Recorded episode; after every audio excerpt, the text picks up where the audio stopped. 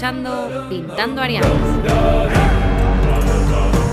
Bueno, gente, oyentes y visualizadores de este Twitch, estamos de nuevo aquí Pintando Ariamis en un nuevo capítulo de este nuestro querido podcast. Eh, volvemos de nuevo con Boba Fett. Esto es el capítulo 32.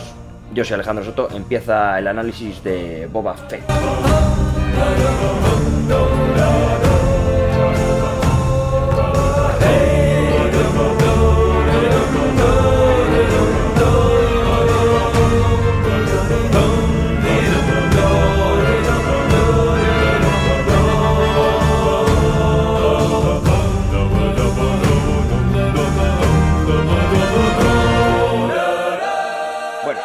Empezar presentando a mis contertulios, que como no puede ser de otra forma, y por orden ya de antigüedad, que no de edad, voy a presentar a, cómo no, a Jesús, el, el, el, el habitáculo inteligente. ¿Qué pasa, Chus?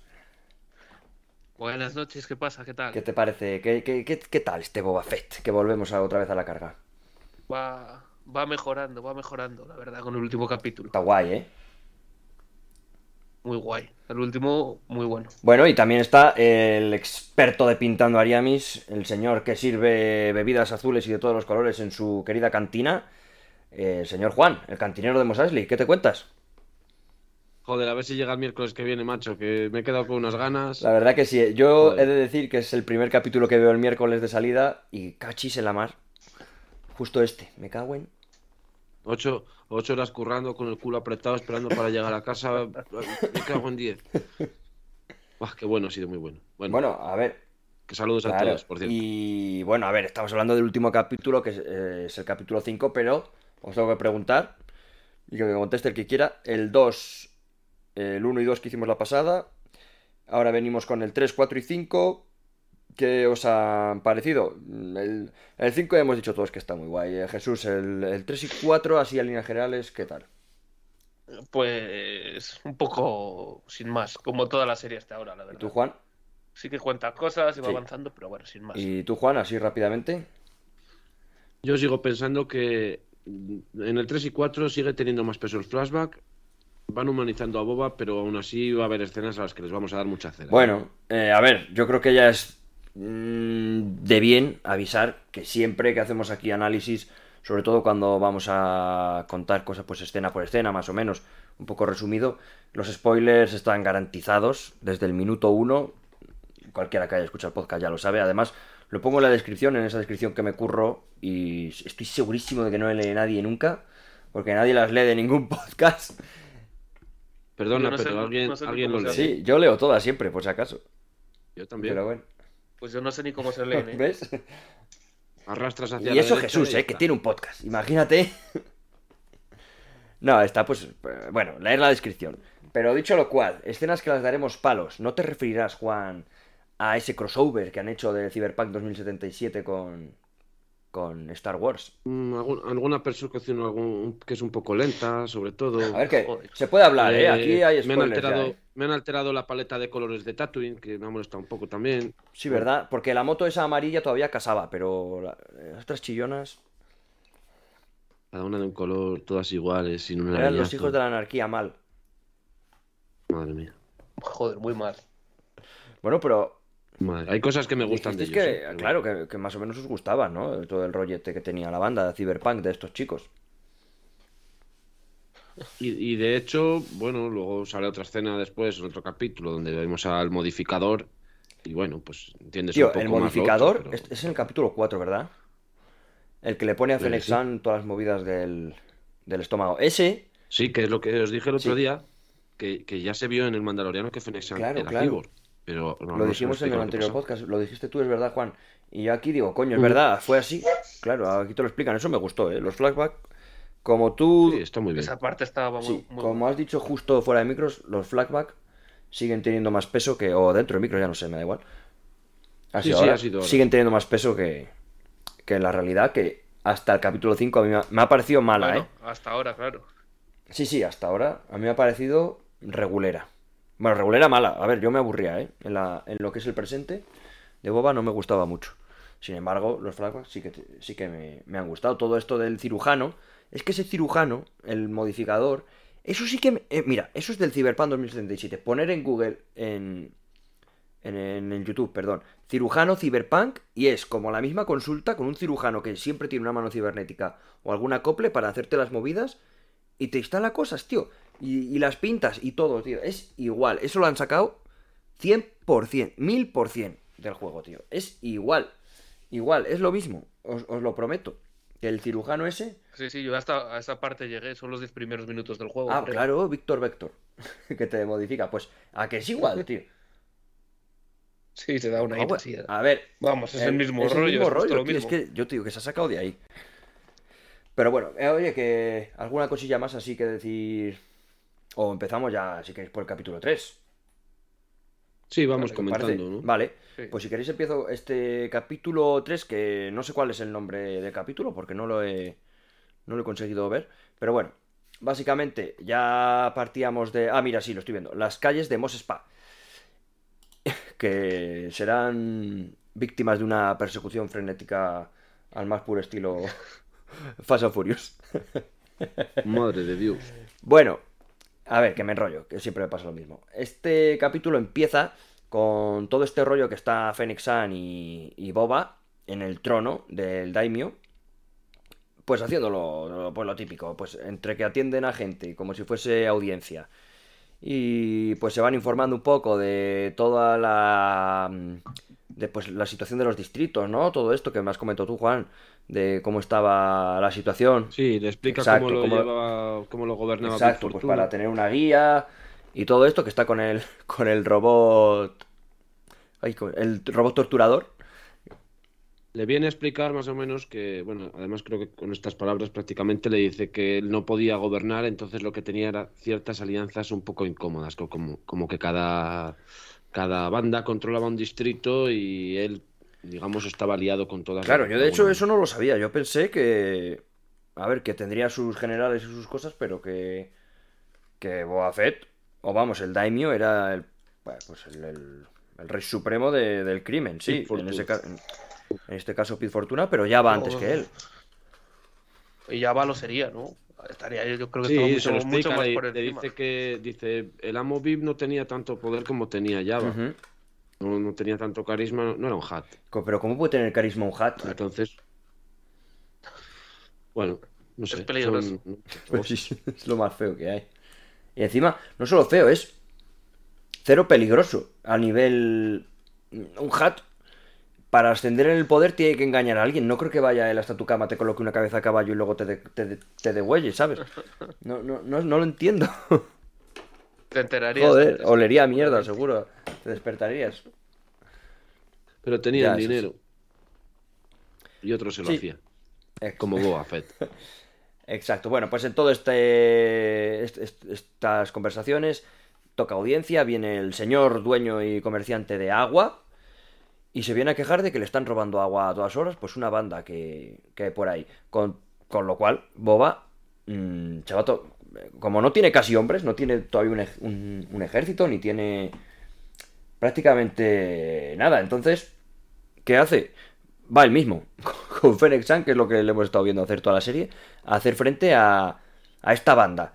Se encontrará que son unos chavales bastante jóvenes, cuando digo bastante jóvenes, pues edad nuestra, pero como siempre, pues más jóvenes supongo que serán en la en la en la serie, pues pues adolescentes, por, por así decirlo, los cuales están modificados hasta las trancas, es decir, son cyborgs, cyborgs, a todos efectos es es una banda cyberpunk en lo que a unión de elementos cibernéticos y humanos se refiere, transhumanismo.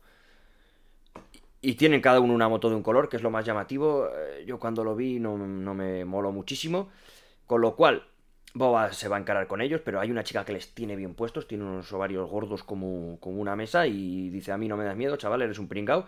Cosa que también me llama la atención porque, joder, Boba...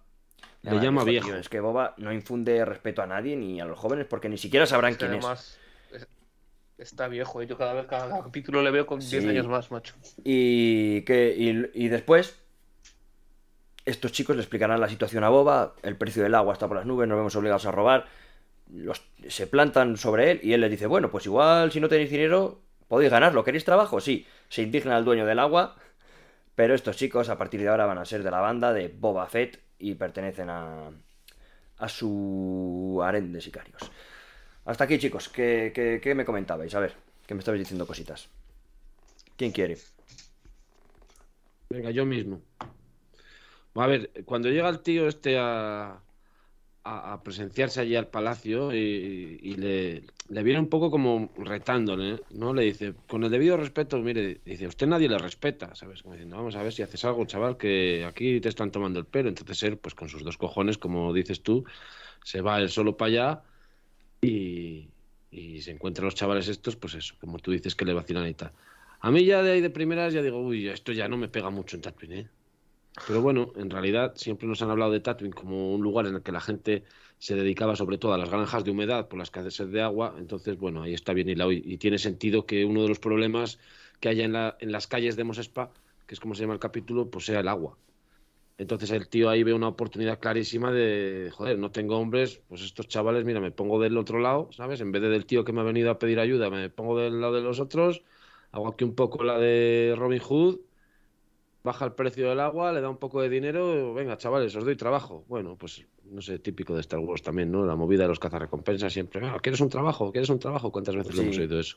Bueno, na- nada, de- nada fuera de lo normal dentro del universo Star Wars lo que pasa. Bueno, aparte de, bueno, Aparte de que... es que no me pega mucho esta gente, a mí es pero que bueno, no me bueno, pega, ¿no? También habría, también habría adolescentes. Pero No, bueno, no, agua, yo no digo que no me pegue lo de los sentido. adolescentes, yo digo que no me pega esa temática cyberpunk en Tatooine, pero y Sí, como claro, me decíais claro. el otro día que en los bajos fondos de Coruscant sí, me sigue sin pegar lo que es la estética, pues claro que me pega que haya elementos cibernéticos, joder, Luke lleva una mano de del propio Darth Vader, pero vamos, Luke lleva Sí, no pega los pero no me pega exacto no me pega que un tío lleve un ojo cibernético que al más puro estilo eso alita sabes que traspla- no sé ese, ese modo del transhumanismo no, no me pega con con Star Wars no me pega porque no lo habíamos visto es, ese nivel Sí, pegaría más en la serie esta que sacaron de, de anime. sí de ahí sí Wars, que aquí. luego lo que tú dices Juan el Bueno. señor este cuando le dice lo de es que con todo el revido respeto nadie le respeta es que eso me gustó joder, es que es la puta verdad y alguien por fin alguien se lo dice pero el hecho de que se lo diga Sí, el hecho de que se lo la diga sin sí. ningún miedo también demuestra que es verdad, que es que nadie le respeta, en plan. No, no da miedo. Sí, que va un minuto. Bueno, vete tú y le dices eso a Jabal Hat, ¿sabes? En su palacio y le dices, oye, mira, Jabal Hat, pues te abre la, Pues al y caes al rancor, pero de cabeza. O, o vamos, que ya va tenía ahí todo el séquito, el palacio petado de gente. De... Sí, era una fiesta eso, ¿eh? Te podía reventar cualquier cazarrecompensas, cualquier mercenario que tenía ahí. Claro, este está solo ahí, no hace nada. ¿Quién le va a respetar? Es que a es este eso. tío? Pero es que se me queda, aunque esté solo, mm, no sé, su presencia igual debería ser suficiente. Es un tío que durante toda la vida no le ha temblado el pulso a la hora de ejecutar Bueno, pero él ha llegado nuevo ahí, nadie Joder, pero conoce. Estos alguien, chavales. pero alguien le tiene que conocer ¿Quién es o este una tío? reputación tiene que tener, porque veremos luego, no sé si en el siguiente episodio, a un droide le dice, tú sabes quién soy, y el droide se queda, no, dice, soy Boba Fett, y el droide se apaga, él- a él mismo. Sí, bueno. Y es un droide. Cuando, bueno, veremos también más adelante cuando se encuentra con Fenexant y dice, ¿tú quién eres? Dice, soy Boba Fett. Boba Fett está muerto. No, no, yo soy Boba Fett. O sea, le conocen, ¿sabes? En el mundo de los cazarrecompensas y tal, le conocen. eso. El droide del Palacio de Java le conoce, claro. Porque él estuvo allí en el Palacio de Java, pero no quiere decir que en todo más Spa sea un tío conocido. De hecho, ahí a la vista Ya está, ¿no? digo. Ha pasado, han pasado años, mira, si era un tío aquí con una armadura mandaloriana que a lo mejor le han visto por ahí, le han dado por muerto y no se ha vuelto a saber de él. Bueno, estos chavales, ¿cuántos años tenían cuando él cayó al pozo del Sarlacc, sabes? No sé, es normal que no le Bueno, el conozcan. pozo del Sarlacc, que regresará luego a ver si está su armadura en un flashback, que me hizo, bueno, luego lo veremos, pero me hizo especial gracia una, una cosa, que he visto un meme que era súper guay. Y bueno, pues hasta ahí eso. Luego, como tú dices, estos chicos se le unirán. Y a mí me sorprendió que tuviesen esas agallas. Porque después dan la cara, ¿eh? Cuando se enfrentarán sí con. Cara Santa, estos chicos van a dar la cara. Y lo, lo veremos después. Bueno, sí, les A salvan ver, la tengo que dejar de llamarle Cara Santa, ¿eh? Cara Santa, me hace Cara Santa en el negro. Le voy a llamar Cara Santa para que. No llamarle Cara Santa. Así que mucha cara de santa no tiene. Bueno, pasamos a la siguiente escena, que vemos a Boba Fett en su tanque de Bacta recuperándose de sus heridas y va a tener un flashback que le va a conducir directamente a, pues cómo no, a la tribu Tusken, donde pues esta gente no ha recibido el pago por, por la protección eh, que había reclamado Boba Fett cuando atacaron el Gran Spider, el tren. Y va a ir él personalmente a hablar con los Pike, a ver qué pasa, a ver por qué, por qué demonios no les han pagado. Con lo cual le van a dejar entrar a hablar con, con el Pike, más pues el que dirige todo un poco el cotarro, o uno de los que dirige, por lo menos, o sea, a entender. Y este dice que, que no le va a pagar porque básicamente él ya está pagando a, a la banda, que ahora no me acuerdo cómo se llama, pero sí que les pone un nombre, a la banda de moteros de los hijos de la anarquía. Sí, a los, a los Es- motoristas. esos, esos, los motoristas nictos. Eh, el viento nocturno o algo así era. No, esos eran los otros, los que les mand- los que. Al que mató el alcalde, ese que Sí, encerraron no, sí, en el les pozo llaman así, le llaman sí, motoristas del nictos. Motoristas nictos. Y claro, dice Boba, bueno, pero ya me encargaré yo de ellos y el pago tiene que ser para nosotros porque, porque así se dijo y así tiene que ser. Otro que le toma un poco por el pitul sereno tanto a Boba como a los Tusken. ¿Qué os parece esto? ¿Es lógico? ¿No lo es? ¿Qué, te- Yo- qué veis aquí? Yo creo que el Pike lo que le viene a decir es aquí solo vamos a, le dice, solo vamos a pagar a una, a una persona por la protección, no vamos a pagar a dos. O sea, le viene a decir, tú verás. Si te los Sí. quieres quitar del medio, cobras tú. Pero eso ya entre vosotros. Yo ya estoy pagando a estos. Yo creo, yo es lo que entiendo. Sí, sí, tal cual. Es eso, yo creo. Sí, pero bueno, sí, es que básicamente se dice, mira, yo pago a uno. Aclaraos vosotros, ¿no? Sí, Sí, así es. Y bueno, antes de esto, cuando, el- cuando Boba va montado en su banta hacia, hacia, el- hacia el- la cabaña esta o la sede de los Pike, ahí hay un momento en el que vemos... Bueno, si os acordáis el, eh, cuando el mandaloriano va a Tatooine y están todas las, todos los cascos de los Stormtroopers clavados en picas, Sí.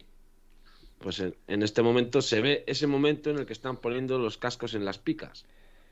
Eso fue hardcore, y ¿eh? se ve a Peli y se ve a Pelimoto pasar por detrás, Pelimoto, que es la mecánica esta, la amiga del Mandaloriano, se la ve pasar con sus dos droides de boxes, sus dos droides mecánicos. Ese momento no sé Por si cierto, os habéis fijado. los droides mecánicos parecen tontos, pero cómo ensamblan piezas después, ¿eh? Joder, Ostras, es tío. una pasada, eso también se ha- eso lo hemos Sí, visto sí, hoy. sí, sí. Son listos Sí, sí, para para lo que quieren. A ver, para, para lo que está programado. Luego son unos cobardes, ¿eh? Qué Son cabrón. payasetes. Sí. ¿Cómo, ¿Cómo mola esa Pues ahí mecánica? se ve eh? a la tía esta pasar con los droides. Qué bueno. Eso ves, yo no me había percatado y lo, acab- y lo acabamos de ver. Ese, ese, ese detalle está, Está muy muy guay. bien. Bueno, lo de los cascos, que bueno, yo cuando lo vi dije, joder, qué hardcore. Pero a mí lo que me recordó fue, digo, "Uf, esto es eh, Clone Wars. 100%. El momento cascos en las eh, picaos en cuando, cuando el comandante Cody y Sí, Ahsoka lo ven, temporada- me recordó a eso, pero a baja escala, ¿no? Bueno, pero es diferente. Sí, la imagen es parecida, pero en aquel momento es como la tumba de, de- de la Legión 501 y en este caso pues es el símbolo de que se ha derrotado al imperio, ¿no? Que están sus cabezas clavadas en picas. Es lo mismo, pero representa, Representa algo diferente, hombre. Pero eh, te- digamos que a ti te hace recordar lo otro. Quiero decir, a mí, personalmente. Vamos, y a la gente que lo ve. Dice, joder, como... Pero no os acordáis, en, en The Mandalorian salía esa imagen, salían las, los cascos, esos mismos cascos en ese Mm, No me acordaba lugar, yo. clavados en esas mismas picas. Sí salen y claro, y aquí es lo que te digo, vemos el momento en el que estaban poniendo los cascos Ya. en las picas. Sí, sí. No sé, yo es que estos detalles no, no me. Yo no me acordaba que había estado en Mandalorian. a ver y diréis, hostia, Juanete No. tenía razón. Sí, sí. Yo cuando me lo cuentas yo, yo te creo a ti. Te buscaré, os buscaré la escena de Mandalorian y, y os, y os la paso. Pues sí. Y bueno, va a volver al poblado Tusken y lo que va a encontrar es que está destruido y en una de las carpas va a estar el el símbolo este que son pues como dos tics eh, reflejados uno en el otro, digamos. Un tic y el otro es reflejo al lado, que parece un poco el símbolo de Assassin's Creed al revés, algo así. Y bueno, pues los Tusken que han sido barridos, lo que no entiendo es si habrá sido de... Yo imagino que ha sido de una manera muy sencilla. De la forma en que se los han cargado porque no hay un cuerpo de un Nicto. Solo hay muertos Tusken. Al final... No se lo esperaban, fueron a lo loco.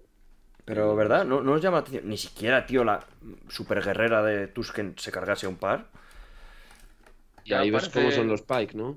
Que no han luchado ni nada, man. No se claro, eso, defendido. parece que no, han no se han defendido en ningún momento.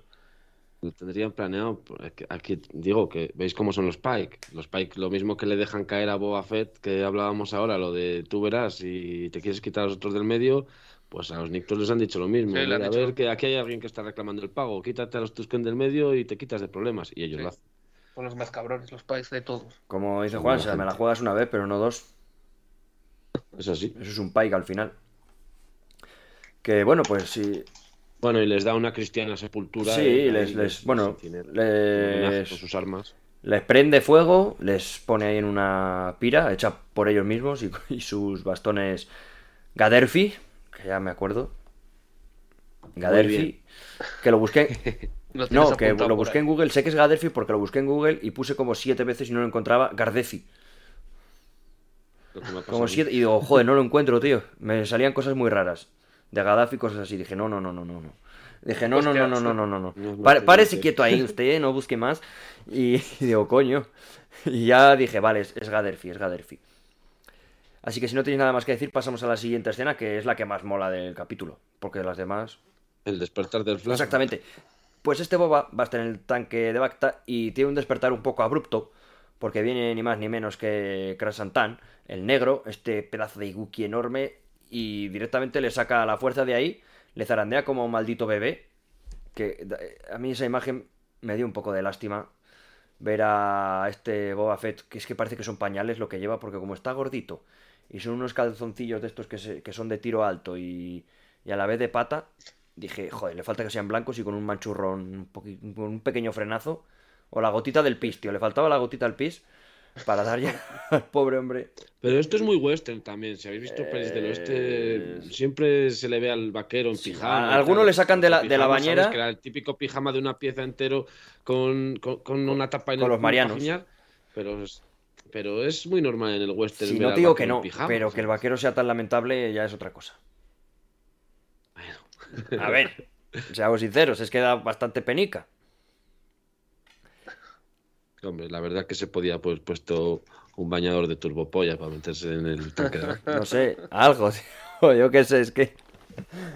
Está con el calzón ese. Bueno, que pasamos de aquí. Y va a haber una pelea. eh, Bueno, pelea por llamarse de alguna manera. Krasantan va a humillar flagrantemente a Boba Fett en un combate porque este no le da tiempo ni a coger los artilugios de su armadura mandaloriana. Que lo va a intentar, pero aún así le va a reventar este hombre. Van a venir a su ayuda la, la pandilla Cyberpunk. Que coño, le van a salvar el culo literalmente. Sí, sí. Aún así, Boba recibe otro par de hostias que dices, no sé ni cómo tiene un, un- un mínimo de sangre en el, en el labio, en la cara, pues si la menuda hostia le da.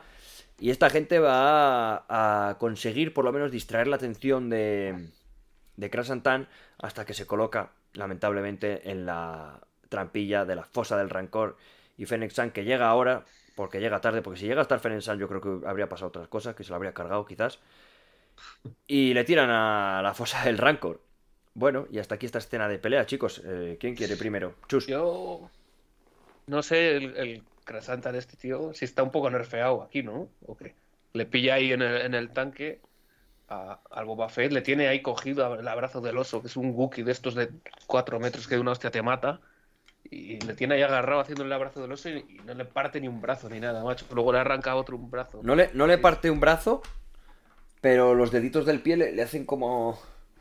¡Ah! Sí, luego le, te- luego le en tensa el- la columna, ¿eh? Le tensa la columna. Le, le arranca un brazo como si nada. ya y te este le tiene que ir a matar, que está ahí indefenso y todo. Me parece aquí que, bueno, a ver, claro, no le van a matar, es el protagonista, el Boba Fett, pero no sé, un poco, un poco nerfeado aquí. Aquí y después cuando lleva unas cadenicas de pacotilla, que se hubiese... que hace puma, tomar Sí. por culo. que no, no son ni, ni de su es. talla. Pero bueno, luego está guapo, ¿eh? Como le salvan los moteros estos, ¿cómo se llamen? ¿Cómo se llaman? ¿Estos tienen nombre o no tienen nombre? La pandilla Sí, Cyberpunk, sí, les sí. hemos llamado, ¿no? Ah, vale, me parece buen nombre. Pues la pandilla Cyberpunk le, le salva el culo bien. Podemos ponerles un nombre mm, como el de Motoreta Burrito Cachimba, pues Mo- Motoreta Cyberpunk Cuchillo. Porque llevan sus, sus, sus super vespas. Bueno, Juan, ¿a ti qué te ha parecido esta escena? ¿Qué, te- qué sa- qué sacas de esto? Bueno, pues. A ver, ¿qué saco? Mira, pues yo me quedo con el detalle final, ¿sabes? Bueno, el, el el momento de de humor. Fenexan. A ver. Y, y- sí, y, y luego otra vez Boba Fett no siendo Java, ¿sabes? Con un gamorreano herido que le ha pegado un mordisco el otro que, que- que le ha arrancado medio cuello y, y ya al final cuando ya la Krasantan cae al pozo, Boba Fett lo que dice es llevarle al gamorreano a mi tanque de Bacta, ¿sabes? Java nunca hubiese hecho eso. Ahí te pudras. Te pudras. Ya cogeré otro, decir, ya cogeré eso- otro guardaespaldas. Pero él no, él, además ahí, joder, tiene muy poca gente trabajando para. Entonces, mira, pues A Gamorreano. mí me parece bien eso, Y ¿eh? a curarle. Es decir, Ahí sí, ahí es cuando se ve. yo eso. jamás me lo hubiese imaginado porque tiene un tanque que es como decir, es algo esencial para él, que se le deje usar a otro. No me lo hubiese imaginado jamás, y menos para un, entre comillas, sirviente o un empleadillo. Es algo raro. Mm.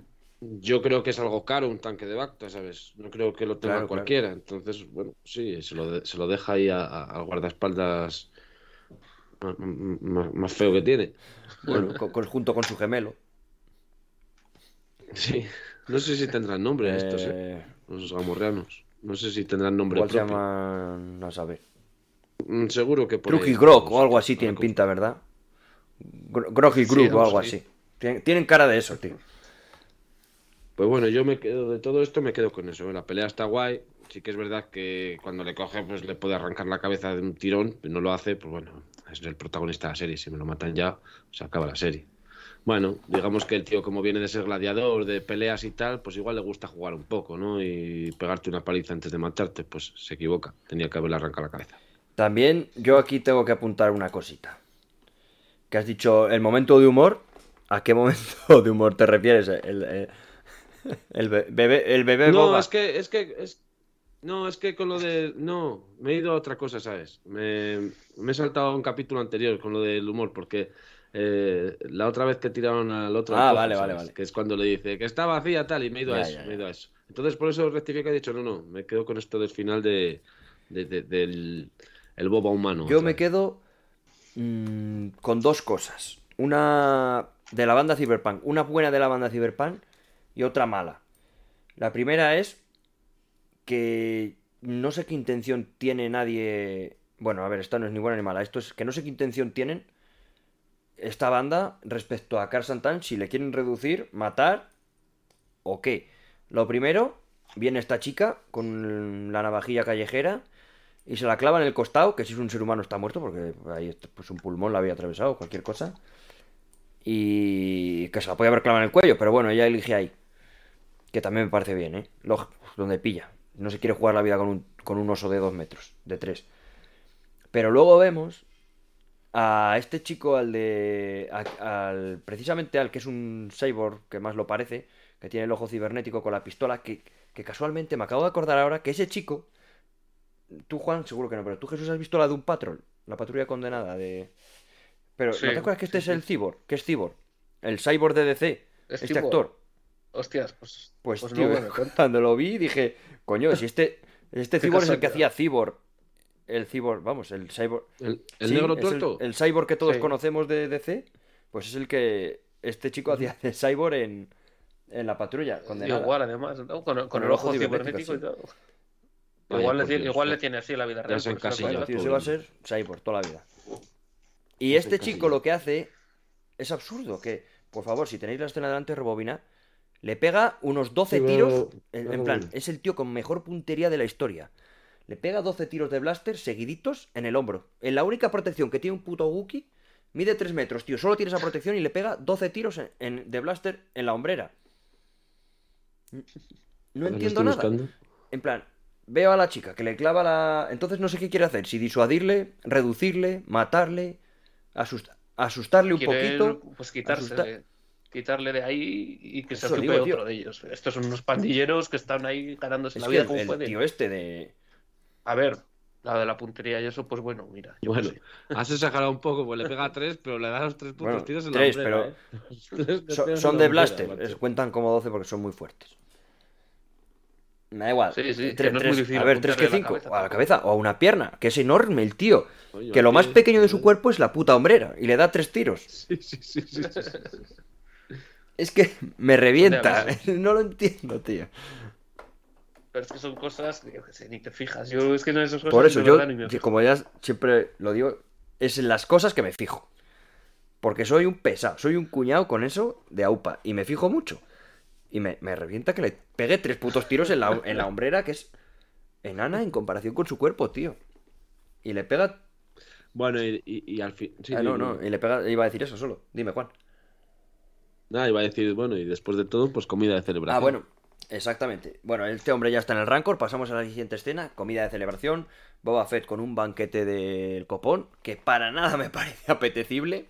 Y No. seguramente si fuese de. Tatooine sería la hostia, ¿eh? Porque Fene... ¿Habéis visto el pulpo todo, tío, crudo? Me da un asco.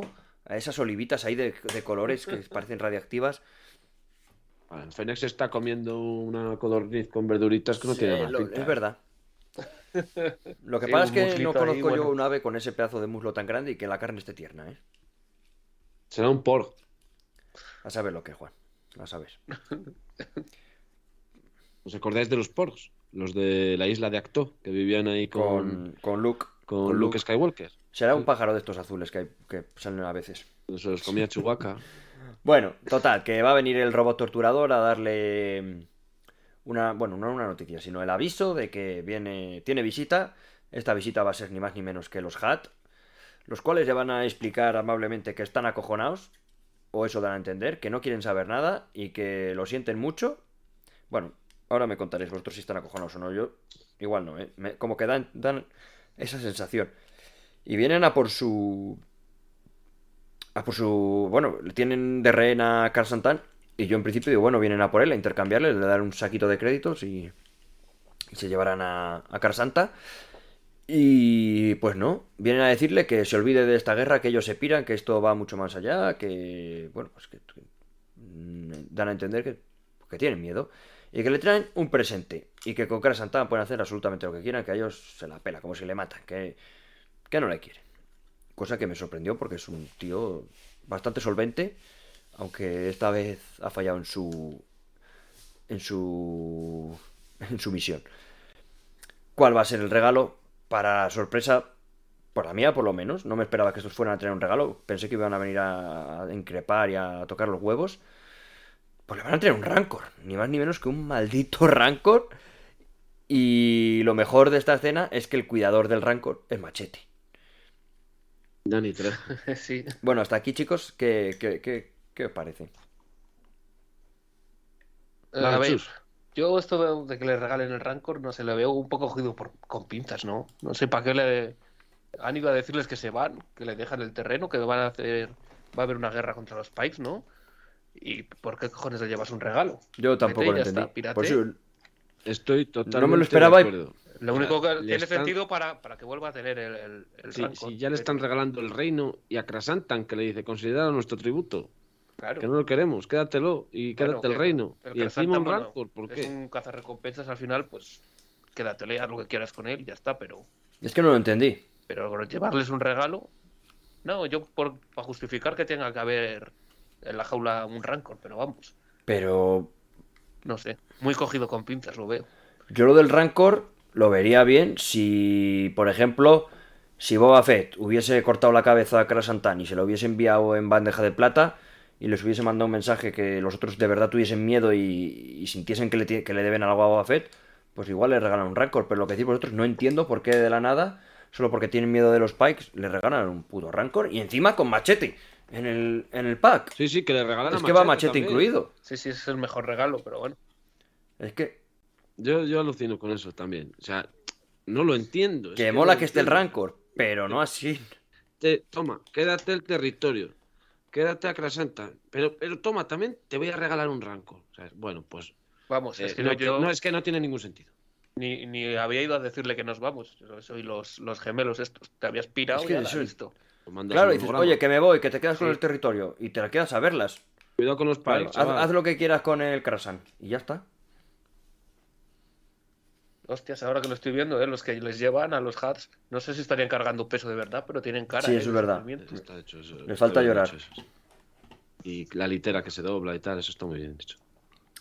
Bueno, pues acto seguido vamos a ver toda esta escena que a mí me gustó, ¿vale? Aunque no entiendo lo del... Va, No me gustó la forma, pero que esté el Rancor mola, porque luego vamos a ver a este machete sí. explicándole pues cosillas del Rancor a Boba Fett, le va a decir que el Rancor va a sentir una atracción especial con- cuando abre los ojos con la primera persona que ve, va a tener un vínculo para siempre, Mm, le quita las vendas de los ojos, este Rancor que está criado pero... porque es mayor, pero no está todavía domado y digamos, pues preparado para, para lo que tiene que hacer un Rancor al final. A mí, aquí hay cosas que me rechinan Sí, un poco también, ¿eh? Hemos visto Bueno, un recientemente momento, la decir que el. Rancor abre los ojos y ve a Boba. Un momento, momento porque bonito. se ve que van a tener ya un... Y encima dice que lo quiere montar, que quiere llevarlo como... Y la cara que Sí. pone, todo, joder, no sé, me gusta. Lo dije el otro día, me, me gusta cómo se expresa Temora con la cara. O sea, es- los gestos, eh, las emociones que transmite, está bien. que in- intuyo que vamos a ver a Boba Fett encima del Rancor sembrando el pánico. Y ahora, Juan, ¿qué ibas a decirme, porfa? Pues que me rechina un poco lo del Rancor, porque no sabíamos mucho de los Rancor, ¿no? Y un par de cosas. En primer lugar, lo de la remesa mala. La remesa mala vimos un Rancor adolescente que era mucho más Era cría, ¿no? este, No era mucho cría. más dócil. Era, bueno, era cría, pero joder, no era un Rancor que venía cegado y tal. Era, es que de hecho era el Rancor de Java. Lo dicen, era el Rancor de Java el Hat. ¿sabes? El que murió el después, que murió sí. después. Bueno, eh, lo que decía, y ese Rancor era mucho más pequeño que este. Bueno, eso mal. Y bien que ese Rancor luego muere y en el retorno del Jedi se ve como el cuidador del Rancor se pone a- como a llorar. Sí, eso lo dijimos en el Bueno, y aquí anterior, lo-. Que, que- y Sí, aquí, lo, en- aquí lo exacto. entiendes, ¿no? Porque te explica Dani Trejo cómo es la movida de los Rancor, que son criaturas muy sensibles y Que tal. quién lo diría, ¿eh? Bueno, pues eso sí que está ¿Quién lo diría? Con lo- con- con- son unos monstruos, pero bueno. No hay que juzgar a la gente por sus apariencias, hombre. Bueno, con todo y con ello, eh, Boba Fett va a ir a volver a... Pues a ver, a hacer una visita al alcalde, que no me acuerdo muy bien por qué, Juan. Eh, ¿Por qué iba a ver al alcalde? ¿Porque le apetecía? Porque, por- ¿Para aclarar algunas cosas? Eh, pues aquí no me acuerdo. Es que no me acuerdo. Bueno, pero va a la oficina del alcalde. Está el recepcionista este con el bigotillo que parece cualquier cosa de los 70. Y está el, el mayor mono del, del, alca- del alcalde, que es el, eh, este señor que no para de... Ah, vale, ya, te, ya Sí, lo acabo de ver, ¿eh? Porque le habían prometido el alcalde este territorio ya. Ah, está. eso es. Y Se lo dicen los, los Y van a ver qué ah, pasa. Dice, ya le habían prometido Exacto. este Y territorio. van a ver qué presidente. pasa ahí, qué cojones le está contando, ¿no? Y este hombre dice, bueno, voy a avisar al alcalde. Y se va a la oficina del alcalde, cierra la puerta por dentro y dicen, vale, que este nos la está intentando jugar. Y a partir de aquí mm, empezará una cosa que es ridícula, que es tediosa de ver, es aburrida. Pero al final es gracioso. Es que no sé si la intención es que sea gracioso, ¿eh? que va a ser No, no, yo creo que. yo Voy- creo que claro, voy a contar lo que pasa, que es que esta banda de Cyberpunk con sus Vespas de colorines, Boba va a encargar que persigan a a este es que no es un sirviente, es un pues como el oj- el- la mano derecha del alcalde, el que lo organiza todo, que se escapa con un Spider, con Spider y le van a perseguir. Y es lo que decía, que esta persecución acaba, obviamente va a acabar con, pasan por muchas calles de Mos Espa, tirando cosas, pues lo típico. Eh, tirando puestos de comida, saltando por rampa unas cosas, otras, dando en los giros de las esquinas, dando contra una pared, pues, pues una persecución más canónica imposible, excepto por una cosa que es que ahora me lo, lo van a decir mis compañeros. Y al final se acabará estrellando y Boba Fett acabará llegando hasta él con el jetpack, ese jetpack que no quiere usar en todo el capítulo porque prefiere que sus secuaces le persigan en vez de ir con, con- a propulsión a por él y cogerle en dos segundos, pues bueno, porque supongo que tenemos que tener la escena y la tenemos que tener. Pero bueno, no voy a comentar nada más, simplemente el primero en definir mm, cuáles son sus sensaciones con toda esta escena de persecución. ¿Quién quiere? Yo ya les tengo nombre a estos. Son los motoristas del parchís rojo, azul, verde, amarillo. buen nombre. Y Bueno. Me parece bien para dirigirnos a ellos. ¿a cuánto van? A 25, 30. Es que es la persecución con menos sensación de velocidad que he visto ¿eh? en una serie. Es muy Es lamentable. Porque, porque quieren darle sensación de velocidad, pero es que. es- Dios, qué, qué raro es, ¿eh? Qué mal se ve. Y, y- y- y- y el CGI se nota mogollón, tío. Sí, es que es la peor escena ¿eh? que- de todas, yo que sé. Es, es- yo, es lamentable. Antes decía, cuando hemos conectado la llamada de- del capítulo quinto, que era, bueno, dije lo mejor, de lo mejor que he visto de Star Wars. Puedo decir que esta persecución es de lo peor que he visto en Star Wars. Yo, yo diría que es lo peor. De verdad. En plan, ahora haciendo memoria de cosas que me han indignado, en series de anima... En acción real, sin duda, es lo peor. Hombre, sin duda, sin duda. Es que, aun no gustándome, por ejemplo, la última trilogía, no le saco una escena mal montada. En plan, sin sentido puede, pero mal montada, como esta, no lo entiendo.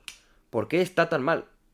¿Por qué está tan mal hecho? ¿Por qué no puedes coger y, y- y darle un poco de velocidad, tío, con el puto ordenador al efecto de, de cuando está pasando la moto que estarán quietas, como todo el mundo sabemos que pues que los fondos pasen un poco más rápido, no lo sé.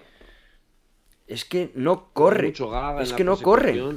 Porque pasa primero que si el droide de protocolo hay que me pillan, hay que me pillan. Luego los, los dos estos, los músicos de la cantina que van ahí en un, en un tuk-tuk y el droide que lleva el tuk-tuk se pone a derrapar, tira, luego le dan un golpe y, de- y derrapan ellos. Mucho gaga. Sí, no, parece- te gastes, no te gastes la Mira, ¿sabes lo que ha faltado? Parece la- ¿Sabéis lo que ha faltado en esta persecución? No, no, no. Velocidad.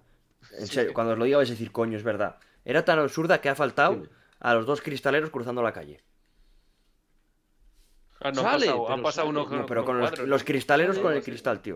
Típica de los Simpson. Por cierto, ese cuadro, ahora que lo mencionas, pasan dos tíos con un cuadro. Pues ese cuadro es del arte conceptual del retorno del Jedi. ¿eh?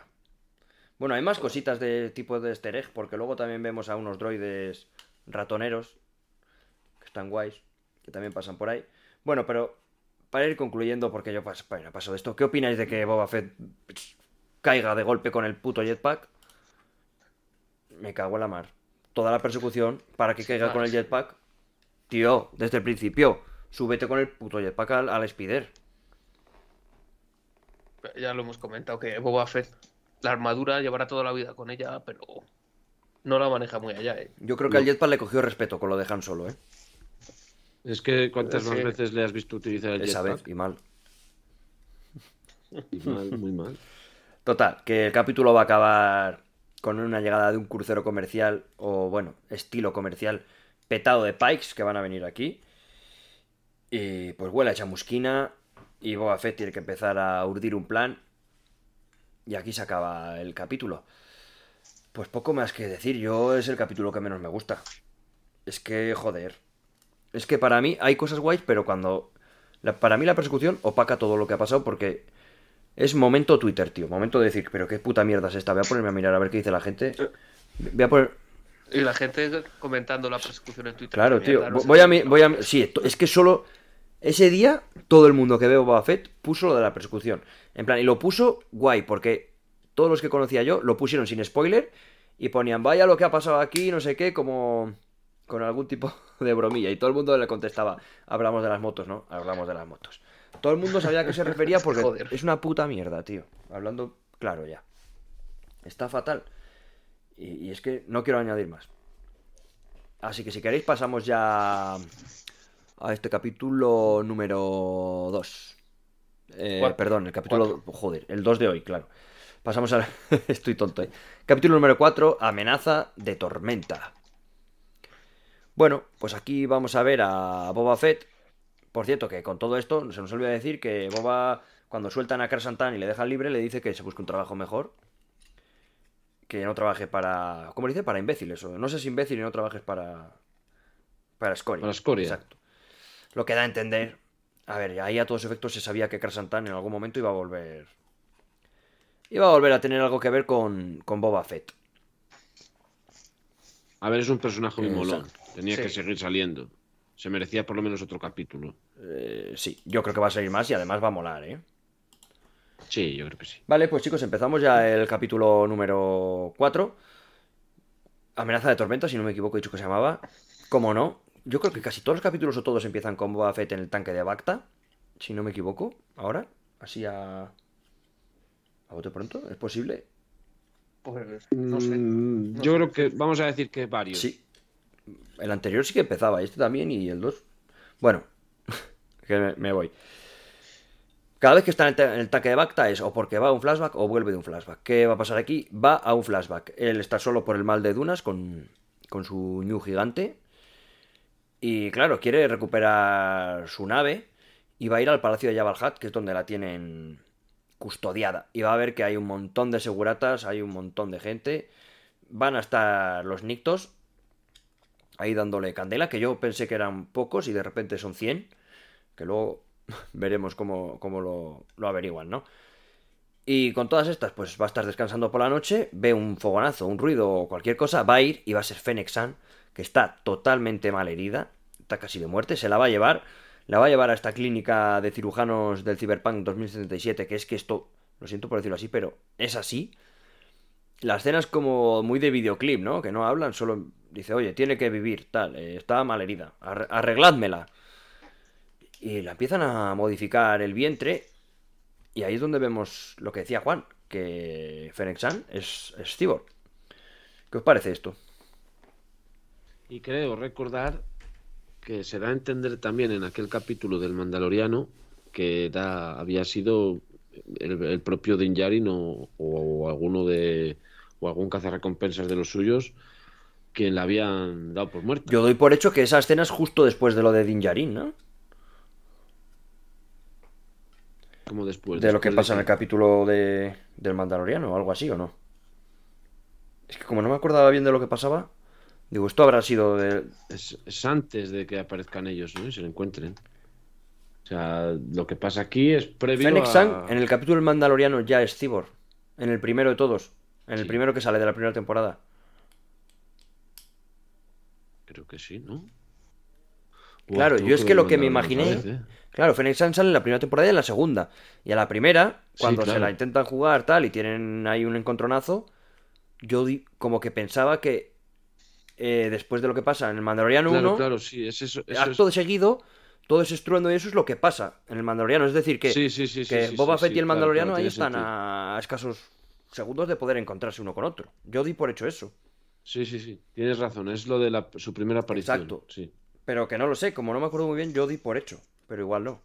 Sí, yo creo que este capítulo es exactamente eso, entre, entre la primera y la segunda aparición de Fennec en el Mandaloriano. Eh, eso es. este capítulo. Yo es lo que. Como, O, este lo que me dio a flashback. entender. Sí, el capítulo no, solo el flashback. Sí. Porque bueno, luego vamos a ver que lo han modificado. A ti, Jesús, ¿qué te parece todo esto? Está bien, así ten- tenían que enseñarte cómo, cómo se conocen y eso y por qué están juntos, así que A mí me gusta el rollete, porque luego bien. van a colaborar. Vale, está Fennec se va a despertar en la hoguera Mm. junto a Boba Fett. Pues le va a preguntar quién es uno, quién es el otro. Mm, Fennec San no da crédito de que sea Boba Fett. Porque para los cazarrecompensas Boba Fett está muerto. Pero bueno. Ahora tiene una deuda de vida. Y si la quiere saldar, va a tener que ayudar a Boba Fett a sacar el esclavo de la base de los Nictos del palacio de Jabal Hat. Y van a ir a hacer un reconocimiento allí y se van a encontrar con que la fortaleza está más custodiada de lo que pensaban. No solo eso, sino que Fennec San va a tirar un artilugio que tiene que mola bastante. Es un, Un mini mini dron droide, sí. que va a hacer un mapeado completo de la, de la fortaleza y además va a marcar los enemigos. Y les va a permitir un poco leer lo que son las rutas de. las rutas que usan de vigilancia y los turnos. Con todo y con eso, van a urdir un plan y lo único que se les va a ocurrir es entrar por, por la cloaca de una forma un poco rara, porque según van a entrar, los guardias están a lo mejor a, a 10 metros. En plan, se dan la vuelta, lo típico de la inteligencia artificial de los videojuegos que es muy mala, que tú puedes pasar mientras estén dados la vuelta no te ven. Y pasan y, y con un cortador de un soplete cortan las, las barras de, de la cloaca para entrar o lo que sea, vamos, esa entradilla, que suena muchísimo, tío, y no, ahí no les oye nadie, no les ve nadie para pasar. Me resulta súper raro todo esto. Hasta aquí, chicos, todo esto de estos artilugios que usa, toda la conversación en la hoguera. Juan, seguro que tienes. De ahí sacas Mira, cosas. ¿Qué según decís? ibas ¿Qué me hablando, he apuntado tres cosas. Según hablabas, he Pues apuntado tres cuéntame. cosas. Eh, lo primero que no menciona el nombre del esclavo, él. No lo llama. No, lo llama por el nombre de la. Ha- Habla, de- habla del modelo de la nave, mi bombardera. Fire Spray. Eh, en segundo lugar, lo que has dicho del mini droide este que manda y hace un mapeo entero de la, del Palacio de Java, ¿a qué os recuerda eso? ¿No os recuerda algo? ¿Habéis jugado a Assassin's Creed? Sí, claro. Cuando Sí. te marcaba los, los enemigos así en rojo Pues ahora que y lo dices, tal, sí, claro, que dabas como la visión esa. en Me recuerda muchísimo Pero eso. a mí más a los Assassin's Creed más últimos, en los que tirabas el águila y te marcaba todo, ¿no? O sea, la, la- la- la imagen, Sí. ¿no? Los monigotes marcados en rojo, todos me recuerda a eso. Y luego sigo alucinando con que esta tía tenga 60 palos. Es casi. que no tiene arrugas tampoco, tío. Está Es que si fuese guapa, seguiría siendo guapa. No sé si me he explicado. Sí. Que- Es que, es que lo hemos dicho el otro día, parece que tiene 45 años. Sí. Está súper joven. Y me, y me gusta mucho más, lo digo otra vez, que me gusta mucho más aquí que en la otra serie. A mí no me gustó en la otra, ¿eh? Más, me mola más Aquí el se, y se lo ocurre un y- poco más, ¿eh?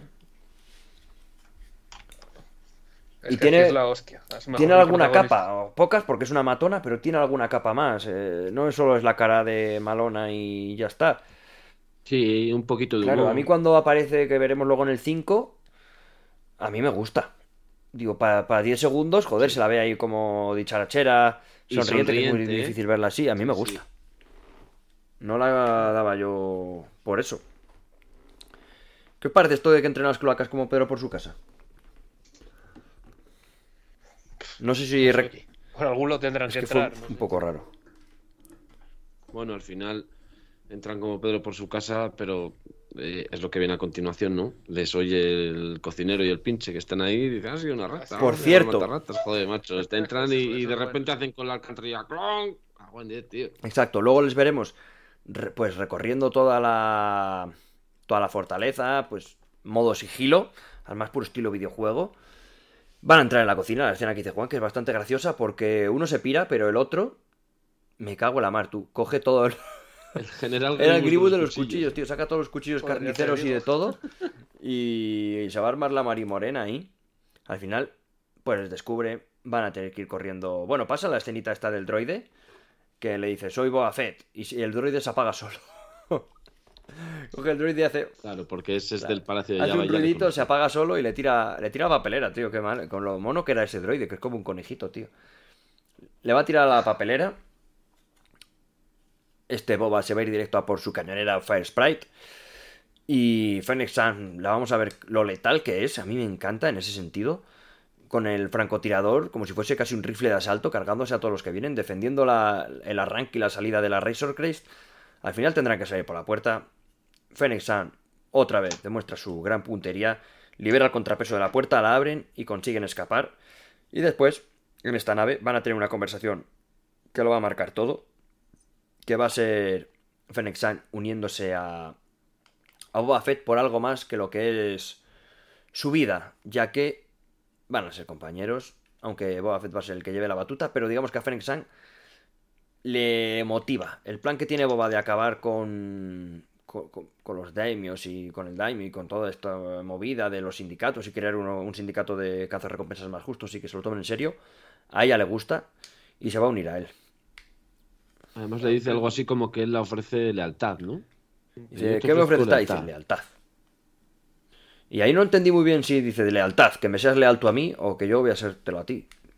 Yo creo que Claro, es algo sí, mutuo. sí. Sí, yo creo Es que como vamos a ser socios guays. Sí, no vamos a ser la típica relación aquí de, de cazarrecompensas y el daimio. No, sé. no, no, aquí vamos a.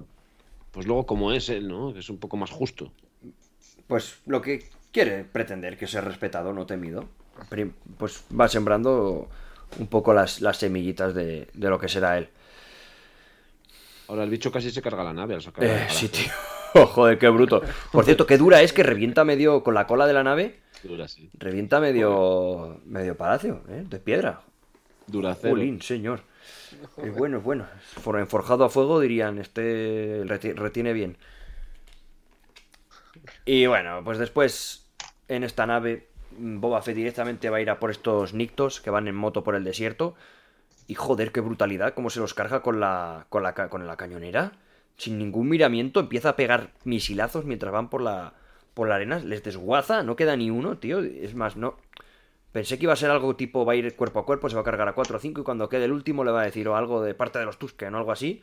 Pero qué cojones, ni, ni una cosa ni la otra. Es que se, se lía a tiros sin dar explicaciones. Esto sí. Nada, nada. Esto, pues, eso es. Esto es dispara primero, pregunta después. Y a tomar por saco. Pero a ver, él lo cuenta, ¿no? Se lo cuenta a Fennec, le dice, los Tusken me, me salvaron y me, me cogieron como uno Bueno, de los que- suyos. claro, o sea, claro. él ya... él al, fin- al final se había resignado, era su vida la que él quería hacer, vivía con los Tusken y, joder, le mata a su familia. La única fam- familia que ha tenido nunca, ¿no? aparte de su padre. Sí. Aunque bueno, no. Yo diría que el grupillo de, de bandidos que tenía cuando era adolescente, pues no. No se comportaban como tal. No se comportaban muy bien con No. él tampoco. Bueno, este Boba Fett va a ir a por, a por su armadura, que él cree que está en... Bueno, él cree, obviamente lo cree porque es el último sitio donde la vio, que es cuando salió de, de la fosa del Sarlacc. Va a ir a por ella, sorpresa, se va a acercar muchísimo con la nave esta que la vemos en posición horizontal al Sarlacc, y el Sarlacc está vivo, y le va a coger la nave, y ostras, la fuerza que tiene este bicho que Boba Fett apenas puede puede elevarse para arriba. Y aquí es donde digo que hay un meme que es bastante gracioso, que lo he visto en Twitter, que va a ser Boba Fett pegando petardazos con la pipa a diestro y siniestro al Sarlacc, pero que esa, esa posición, según está la nave, voy a poner, ahora mientras me comentéis lo que os parece a vosotros, voy a poner la imagen en, directamente en... Aquí en el... En- ay, madre, se me ha ido. En el Twitch, si puedo. Y lo vemos, porque no entiendo el ángulo de los cañones. Si están contra la arena, ¿cómo le pueden dar al, al Sarlacc y cargárselo para salir de allí? Con todo y con esto, Boba Fett se va a bajar, va de la nave, quiero decir, aterriza, van a bajar con una cuerda, se va a meter dentro del Sarlacc ya muerto y con poco peligro de, de morirse. Fennec le dice que deje ya de buscar la armadura, que ya ha cumplido su función, que ha sido protegerle del ácido, que si no estaría muerto. Pero coño, es que Boba dice, es que sin mi armadura, lo hice varias veces, sin mi armadura no soy tan persuasivo. Que es un detalle que, que os olvidado comentar, que lo hice en la, en la fortaleza. Dice, yo es que sin mi armadura no soy tan persuasivo. Total, que no va a estar ahí la... Claro, que no va a estar ahí la, la armadura. Hasta aquí, chicos, ¿qué me comentáis? Y voy a ir buscando lo que os he dicho, la imagen, que la voy a poner, porque es bastante... Joder. Oh, Buena idea ese de meterse ahí con la nave también, me cago en. Si no es por, por Fennec el Boba Fett llevaría muerto ya, me cago en la puta, desde que sale casi. Desde que matan a los Tusken. Tiene unas ideas de bombero también. Es que no es muy listo, ¿eh? El más listo de su clase no era. No, En plan, no, se va a no. meter ahí, tío, con la nave, pero. ¿A santo de qué? Mm, eh, eh, no sé, tío. Puedes meter otra vez el dron de análisis un poco antes, a ver si está la armadura. Antes de meterte. Claro. Es que no. Se mete con la nave a cara perro. Y, porque ya te digo, si no está la otra, pues ahí queda. Porque él tampoco estaba con la nave, pero tampoco tenía muchas salidas, ¿eh? No, a ver. Eh, eh, sí, ¿Cómo se, se porque la tira sí, la se podría- esa, no. La bomba esa que es la que revienta los. Los asteroides, ¿no? En la persecución. Sí, además es el mismo sonido de que esto lo hablábamos el otro día también. Que te decía yo que eh, algunos sonidos me recordaban a las precuelas y uno de ellos era este. El pan ese. A mí me gusta, ¿eh? bomba Eso- de iones. esa bomba. Digo, joder, qué pedazo Está de bien hecho cacharra. porque la posición de la nave, eso sí que está bien hecho. La posición de la nave no tal, pero ves cómo la suelta, resbala, cae al agujero y ya explota. ¿sabes? Aquí- ahí se la juegan. Que luego le dice ella, él a ella al final, dice, no me toques los botones. Mira, chicos, aquí tengo la, la foto, ¿vale? La estáis viendo. Sí, esa la, esa la tengo. Eh, yo, no, la, no la voy a poner en Twitch porque es bastante grande y no se va a ver bien, pero para los oyentes de Evox, si la puedes definir, Juan, que has dicho que la tienes tú, ¿qué es lo que vemos en esta foto? Pues que el tío está disparando a la arena. Vemos, a- vemos totalmente el Sarlacc como si fuese un- una granja de hormigas típica en un cristal. Pues todo lo que es el Sarlacc. No, pero el Sarlacc. Sí, sí, el Sarlacc, que es, que es grande, pero ya, ya había leído yo que es más pequeño que el dragón del capítulo 1 de, de la segunda temporada del Mandaloriano, este dragón al que... al que- El exacto, Dragon que- Krayt. para que nos hiciésemos una idea, pues mm, compararon y el Dragon Krayt era no sé cuántas veces más grande que un, que un Sarlacc. Y coño, ¿no? Es que joder, el Dragon Crate es muy grande, pero vamos, que es un Sarlacc es grande. Y vemos a Boba atrapado en, en los tentáculos del Sarlacc. Y claro, la nave es alargada, pues como los cañones, era prácticamente imposible que pegaran al, al Sarlacc. Yo tampoco lo entendí muy bien. No, pero hombre, no pega. hombre, en la escena se ve como todos los disparos van hacia el centro, ¿eh? aunque no se lo cargue. Sí, sí, sí. Mira, lo voy a poner de nuevo. Sí, lo voy a poner yo Y- también aquí. Ponlo a ver, pero vamos, es porque el agujero es más grande, ¿no? Que el que Eh, no sale en la sé, ¿eh? foto. míralo. Justo aquí, pum, pum, pum, pum, da. y- No, Sí, pero sí, ves, pega en la los arena. dos primeros. Pero luego están entrando, pero, pero bien, ¿eh? No, no, yo creo que no le da nada, ¿eh? Yo creo que no le da nada. De ahí la, de ahí la foto esa, ¿no? La imagen. Yo lo veo así, vamos, yo creo que no le da y por eso la tía suelta la bomba de iones, porque dices, aquí no le vamos a atizar si no es con esto. Y él se enfada porque casi la palman ellos. Porque cae escurriendo de- y de milagrito cae al hoyo. Sí. Se la juega mucho ahí la maestra asesina, ¿eh? Se la juega bastante. Sí, pero Se no la juega bastante. Eso es un poco de tampoco. Usex, ¿eh? Pero En bueno, se plan- cargan al bicho. Ah, y una cosa que sale en esa imagen también es que el macho es muy pequeñito y está como un Es parásito verdad, es súper raro, ¿eh? Es como un pollo. Es Como un los pollo sin rapes, cabeza, tío. parecía. Lo- los rapes hacen eso. El rape es muy pequeñito y el macho y vive ahí pegado no a la hembra eso, de tío. parásito. Y la hembra. Sí, sí, macho. Joder. El sarlacc es como el rape de las arenas. Con lo feo que es un rape, pero qué bueno está. Anda, que es Ya, guapo el sarlacc. Pero no creo que esté rico el Sarlacc. Habría que Bueno, con todo y con eso, ¿vale? Se va a despertar su tanque de Bacta, que por cierto le va a decir que su regeneración está ya completa. Suponemos que se ha, se ha curado ya de todas sus cicatrices, que ha tardado, ¿eh? Pero joder. Tenía de todo, sí, el pobre chico estaba hecho un cuadro. Sí, y ya da a entender ¿no? que no va a haber más flashback, ¿no? Entiendo yo. Pues ya, vere- pues ya veremos, claro, porque ya en el Bacta no se va a meter más. Más, más flashback ya se presenta. Bueno, va a estar esta escena ahora que es bastante guay, que van a la cantina y va a estar Krasantan, el cual va a tener un encontronazo con una gente que se está divirtiendo mucho y a él le está molestando, le están irritando. Y joder, a uno le va a coger, le va a meter una paliza, va, va a pillar a uno, va a venir la dueña esta y le va a intentar convencer, ¿no? Pues con mucha labia. Y Boba Fett está diciendo, mírala, qué, qué, qué- qué buena dialoganta, tal, no sé qué, lo está, qué, qué- qué ora- qué oratoria tiene, le está comiendo la cabeza. Y dices, joder, Krasantan, vale, se está dejando, se está dejando. Se le va la olla y arranca un puto brazo y a tomar por culo. Eh, Mira, y le tiene igual y, que hace- tenía sí, Boba. y, a- otro- y es que hace la tía encima, bueno, yo lo he intentado. Y Boba se ríe y dice, oye tú, pues eso, ¿quieres que nos va a hacer falta gente? ¿Quieres trabajo? Pues venga, pues otro para, para adentro. ¿Qué os parece todo esto, Juan, del bar? Los trandosanos, yo entiendo esto porque, bueno, se, se sabe, ¿no? Que los trandosanos se dedicaban a. Bueno, eh, aquel capítulo de Clone Wars, si recuerdas, en el que a Ahsoka Tano se la llevan a un planeta que hay otros Padawan y van los trandosanos. a bueno, eso es bueno, ¿eh? Que, plan, que van caen, caen Padawan Está como muy- vamos. Está muy bien, y, y los trandosanos se dedicaban a eso y eso hacían con los con los Wookiees, porque eh, Kashyyyk, el planeta de los Wookiees, pues estaba al lado del de los trandosanos y pues tenían ahí como una rivalidad muy grande entre Wookiees y Pero supuestamente- Y por ahí les está viendo les está viendo y le, está ya dando mal rollo. Es muy Es racista que con los ellos. trandosanos supuestamente son más grandes y más fuertes, ¿no? Por lo menos. Eso parecía, pero bueno. En plan, daban a entender en las series de animación que eran. Mm, Sí, Bosk, el cazarrecompensas, también ese del mono amarillo, también era un trandosano y era que eran muy fuertes, vamos. Pues el, capataz del látigo Los, de Rebels. eh, lo- los fuertes serían guerreros Ya, ya. y los débiles En plan, que diplomáticos. decían, dice, uno de estos puede rivalizar con un Buki. En la, Mm. eh, lo dicen en la serie de animación, vamos. Sí, Pero vamos, sí, que este dices. tío, el Krasantan, a ver, es un Buki también especial, ¿eh? Todos son grandes, pero este es. Es que es el negro.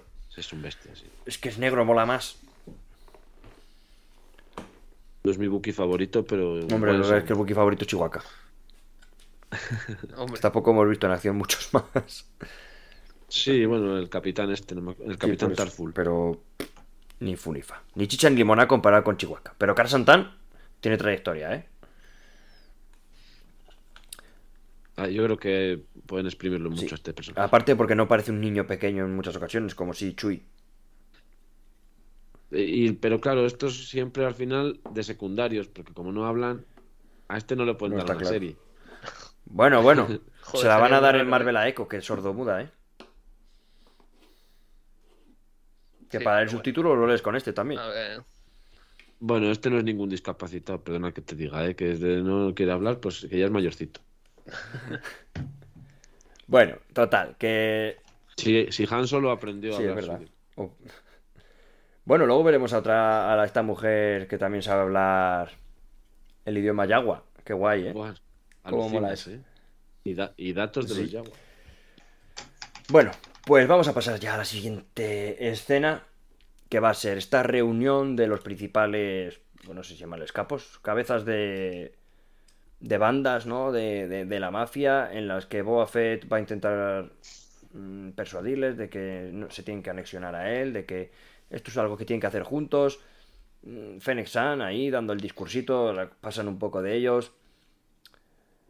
Que no están muy confiados de, de que se quiere unir. De hecho, ellos quieren votar y quieren separarse y hacer cada uno las cosas por su.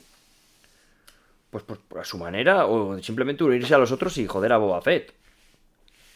Pero a Boba Fett tiene ahí el recurso del Rancor que mola mucho cuando pega contra el suelo, le da y dicen, hostia, que tiene un Rancor.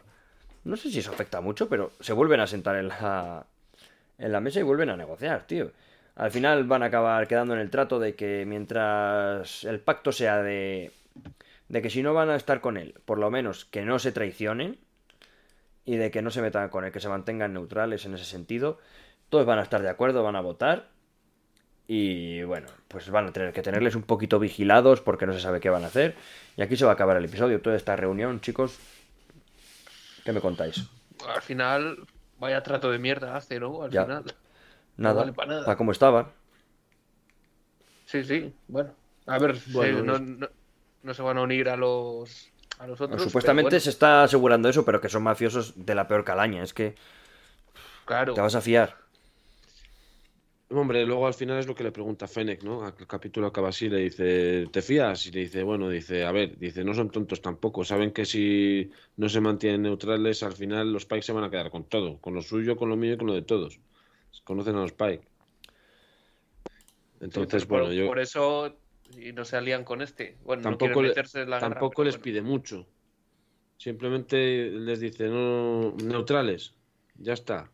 Bueno, dice, me parece razonable, dicen ellos. A ver, Sí, claro, claro. Para ellos es razonable de cojones. Es, es Suiza, es la guerra mundial. Dice, Tú mira, cuando sea la guerra miras para otro lado, Sí. ¿sabes?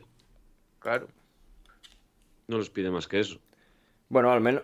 claro, pero Y, y de repente ya, pues cuando le dice eso Fennec, pues suena una música ahí. Exacto. Y aquí se va a acabar este cuarto capítulo. Y chicos, yo no sé si vais a querer comentar el quinto ya, eh, las horas que son de la noche, quizás. Eso a tu criterio, yo no tengo problema tampoco. Pero yo creo que sí, que lo vamos a dejar aquí, pero mañana lo comentamos. Mañana podemos grabar, en- Vale. porque esto va a ser largo, en plan. Y haré el programa lo junto y este pastiche pues quedará como uno solo. Si queréis, pues en una horita, 45 o 50 minutos que nos va a llevar segurísimo este quinto capítulo. Y nos despedimos aquí. vale, por mí guay. Como diría el Trandosano, me parece razonable. Me parece razonable. Pues gente de Twitch, vamos a ir cerrando este streaming. Y gente de Evox, para vosotros os da absolutamente igual. Porque lo que hago así con el dedo, vais a estar escuchando todo, todo seguidito. Así que nada, gente. eh, Twitch, nos vemos la semana que viene. Vosotros seguimos, eh, Juan y Chus, seguimos ya con el quinto capítulo. Bueno, pues ya estamos de vuelta. Vamos a ir con el capítulo 5 de este querido libro de Boba Fett. Opuestos ya a, soltar spoilers. ¿Es el libro de Boba Fett o es el libro de otra persona, chicos? ¿Qué decís? Parece Eh, que se ha, se ha colado otra serie, ¿no? Este capítulo. es ¿qué ha el pasado? Mandaloriano 1 por 03 ¿no? Eh, Por podría ahí. ser, ¿no? Ostras. Qué sorpresa, ¿no? Para mí fue una sorpresa, aunque dices tú que en el anterior ya sonaba la musiquita y se podía intuir. Yo como que todo lo que había leído es que no era Mando el que salía, sino que pues mucha gente decía que iba a salir el, eh, la Herrera. Que, que- a ver qué sale, pero como que era el personaje así guay que iba a salir y que iba a hacer algo. Yo tenía claro que iba a ser esto y si no hubiese sido esto, me habría llevado una grandísima decepción después de escuchar la musiquita. Y luego cómo empieza este, ¿no? Que empieza con las dos músicas, que la verdad que son dos, dos bandas Está sonoras de la hostia. Está la nueva de este es la de bom, bom, bom, bom, es una pasada. A mí me gusta más la de Boba, ¿eh? Las dos juntas, que le pongo yo mejor. Si lo habéis escuchado, empieza Sí. con las dos juntas, o sea, una, un, no sé, una mezcla de las dos. A mí me gusta más la de Boba Fett, ¿eh? En plan, la intro cuando la pongo para el podcast, mm, me, me la escucho entera porque me gusta mucho. Sí, lo- he estado escuchando hoy el podcast, precisamente yo estaba escuchando el de, que hicimos el otro día, del capítulo 1 y 2, y hostia, ha puesto la cabecera con esta música y me ha encantado. Es a que mí es me gusta temazo, mucho, ¿eh? ¿eh? Eh, sí, me, me ha gustado mucho. Eh, creo que es, de Ludwig Göransson, que no sé si es el mismo de Sí. Mando, yo creo que sí, ¿no? Es el mismo, sí, Ludwig Göransson. Este Yo pensaba que- lo, que lo hacía John Williams todavía esto. No, John Williams hace las pelis. Ya no hace nada, yo creo. Pero No, bueno, ya lo hacen. La- pero sí, la, la última trilogía, las secuelas, la Sí. música es de John Williams. sí. Pero es de, será como tipo Hans Zimmer, del estudio de John Williams. Bueno, yo, yo creo que no sale nada sin pasar por su filtro, aunque... Hombre, eso segurísimo, segurísimo. Y aparte que él tendrá gente que llevará años y años con él y que lo han mamado y que apenas notarás diferencia. la- Aprovechando, aprovechando esto, quiero decir una cosa. Hay un canal de YouTube que a mí me hace mucha gracia, que es el canal de Cora, que sube Cora con H al final. Y sube vídeos así en plan como doblando virales y eso. Y hay uno que sale doblando a John Williams y es súper gracioso. Si lo queréis buscar. a Es que nunca he escuchado me- a John Williams, tío, no Me hace mucha gracia el Cora este, del canal de Cora, doblando a John Williams. Sí, yo sí que. El, el canal lo he visto típico alguna que- vez. Es lo típico que parodian, ¿no? Me imagino. Sí, eso es todo parodia, claro, es en plan risa. Joder, es que el capítulo 5 directamente se llama El retorno del Mandalorian. Sí, yo ayer cua- cuando lo estábamos hablando antes, que decía Juanete, pues no veas mi foto de perfil, pues tampoco te iba a poner yo, tampoco leas el nombre del capítulo, pero digo, si lo digo, si lo digo lo va, a- lo va a ir a ver, o sea que no voy a decir nada. Por cierto, muy mal, porque nosotros aquí avisamos de que hay spoilers y al final es muy difícil comerte un spoiler en un podcast si no quieres. Porque sabes a lo que vienes y tú le das al play, pero muy mal la gente en Instagram, sobre todo en Twitter, Es que Mm, Twitter es compartiendo es GIFs. la jungla. eso Es- no se hace. es la jungla y es una, es una ponzoña, tío. Yo creo que hay que no dejar unos días, ¿no? Que menos que dejar qué menos que dejarle una hasta el semana miércoles que viene. hasta el siguiente episodio. Yo también estoy totalmente de acuerdo en eso. Qué es que no puedes. Ahora mismo, eh, ¿quién no se mete eh, cada día, como mínimo, a echar un pequeño vistazo a Instagram, a Facebook o a, o a Twitter? Así es que entras a- al segundo minuto de haber terminado el capítulo, ¿sabes? Y ya tienes todos los spoilers, tío. No me jodas. Pero en cualquier lado, ¿eh? Déjanos vivir, ¿sabes? Yo no lo hago y me encantaría Yo subir no lo hago tampoco, y- tío. Pero joder, entiendo que Es que como- entrabas como a a mí me gusta esto, entiendo que a mucha gente le gusta tanto como a mí o mucho más y no se lo voy a joder yo a alguien que igual tiene que currar por la mañana, como es mi caso, y hasta por la tarde no puede ver el capítulo, ¿no? Es que te metías a Twitter y estaba plagado de GIFs, de eh, no voy a decir nada, pero solo dejo esto y me voy. Tipo eso. Y, y es una foto de mando. Joder, tío, vete a la puta mierda, ¿sabes? Eso es un spoiler, no voy a decir nada. Tío, métetelo por el culo. Métete la barra de pescar por el culo y que te salga por la boca. Al final yo lo que hice pues fue no meterme a ninguna red social hasta ese día hasta que vi el capítulo, porque sabía Yo que me no iban a spoilear de alguna manera. Yo no entiendo ni cómo no me comí ninguno, de verdad. Es que ahora vamos a... Es que joder. Un poco de respeto. Pasó lo mismo con Spider-Man. Que la gente se ponía de perfil, la foto de perfil, montajes ya de los tres Spider-Man, que yo, pero chico, que ha, que ha sido ayer el estreno, hijo de puta, que ha sido el preestreno. Es que es lo mismo, tío. No se puede esperar. No, Pero bueno. ya sabes que es así. Twitter, Twitter sobre todo es así. Twitter, sobre todo Twitter, sí, sí, sí, sí. Además, la gente que lo hace suele vanagloriarse de hacerlo. Les va el salseo. Pero Ya. bueno. Bueno, vamos Por a la cierto, pomada. Bueno, que yo si queréis, sí, eso os iba a decir, que si queréis Sí. ya empezamos con, con el capítulo. Que Dale. ya hemos hecho aquí el- la, la- la previa para calentar las voces. Y eso que llevamos ya hora y media de antes, ¿eh, chicos? Vale. Todo del tirón, ¿eh? A ver, los de iVoox, además ya lo dije, ¿no? no vamos a ser falsos. que estamos grabando al día siguiente, que es diferido. Yo lo haría todos los Bueno. días. ¿eh? Exactamente. Bueno, pues comienzo con la primera escena, que básicamente es la. Para, para mí fue la sorpresa, aunque ya cuando suena la de. La, no lo voy a tararear por no queda en ridículo, pero el- la flautilla peruana, esta que parece de, del Mandaloriano, Digo, hostia, tío. Y, y le veo aparecer aquí a, a Din Djarin, que va a cobrar una recompensa, va a entrar a una carnicería, por, por decirlo de alguna manera. Se puede decir que sí, ¿no? Es una, Sí, una es una Es una carnicería, de clatunianos. es una carnicería de clatunianos y va a ir a donde está el. Pues el, el- Iba a decir el CEO, tío. Mira cómo estoy, ¿eh?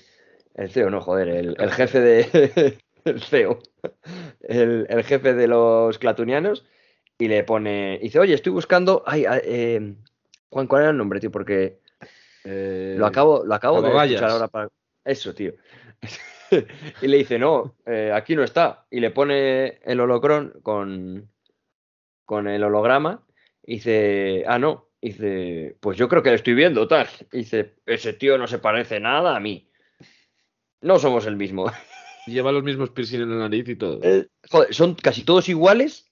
Casualmente, son casi todos los clatunianos iguales. Menos ese tío. Que lleva 2000 piercing, tío. Es, es- el jefe, es como en todas las series y los juegos, que el jefe es, es de otro color o un poco más grande o algo, pues es... Sí. Claro, tío. O, lle- o lleva un aura o algo así. Pero está súper bien porque le dice, bueno, puede salir vivo o muerto. A mí me da igual. Se va a liar la marimorena porque obviamente pues el chico no... Bueno, el chico. El clatuniano no, no, quiere, sal- no quiere salir ni vivo ni muerto. Le dice, oye, mira, que te, te pago tanto, no sé qué. No, le dice, estás rodeado. Tú verás. Sí, pero también le, le ofrece... ¿No le ofrece pasta? Eh, yo creo que no. No, yo creo que No ofrece No le, créditos. le- le- no, le dice, le dice eso, dice, "Ah, estás rodeado, date cuenta de tu posición, no sé qué. Ah, Y- algo y así, otro sí. dice, vamos a ver, dice, aquí hay dos opciones, puedes salir de aquí vivo o puedes salir muerto. Pues, o puedo entregarte vivo o puedo entregarte muerto. Y bueno, va. Eh, y luego va a haber, va a desembocar en una escena de pelea en la que se va a cargar a, a los de la salita del, del jefe, a todos, menos Muy a uno. gracioso, porque... Un momento, Juan. Sí, dime. eh, Que bueno, que termino ya esta, toda esta escena. Vas, al final, pues va a salir victorioso, obviamente. Va a haber sable láser oscuro de por medio, que ahora comentaremos. Y cuando sale, hay una cosa que está bien, porque al final se quedan todos mirándole, que hay un montón, ¿vale? Esperándole fuera.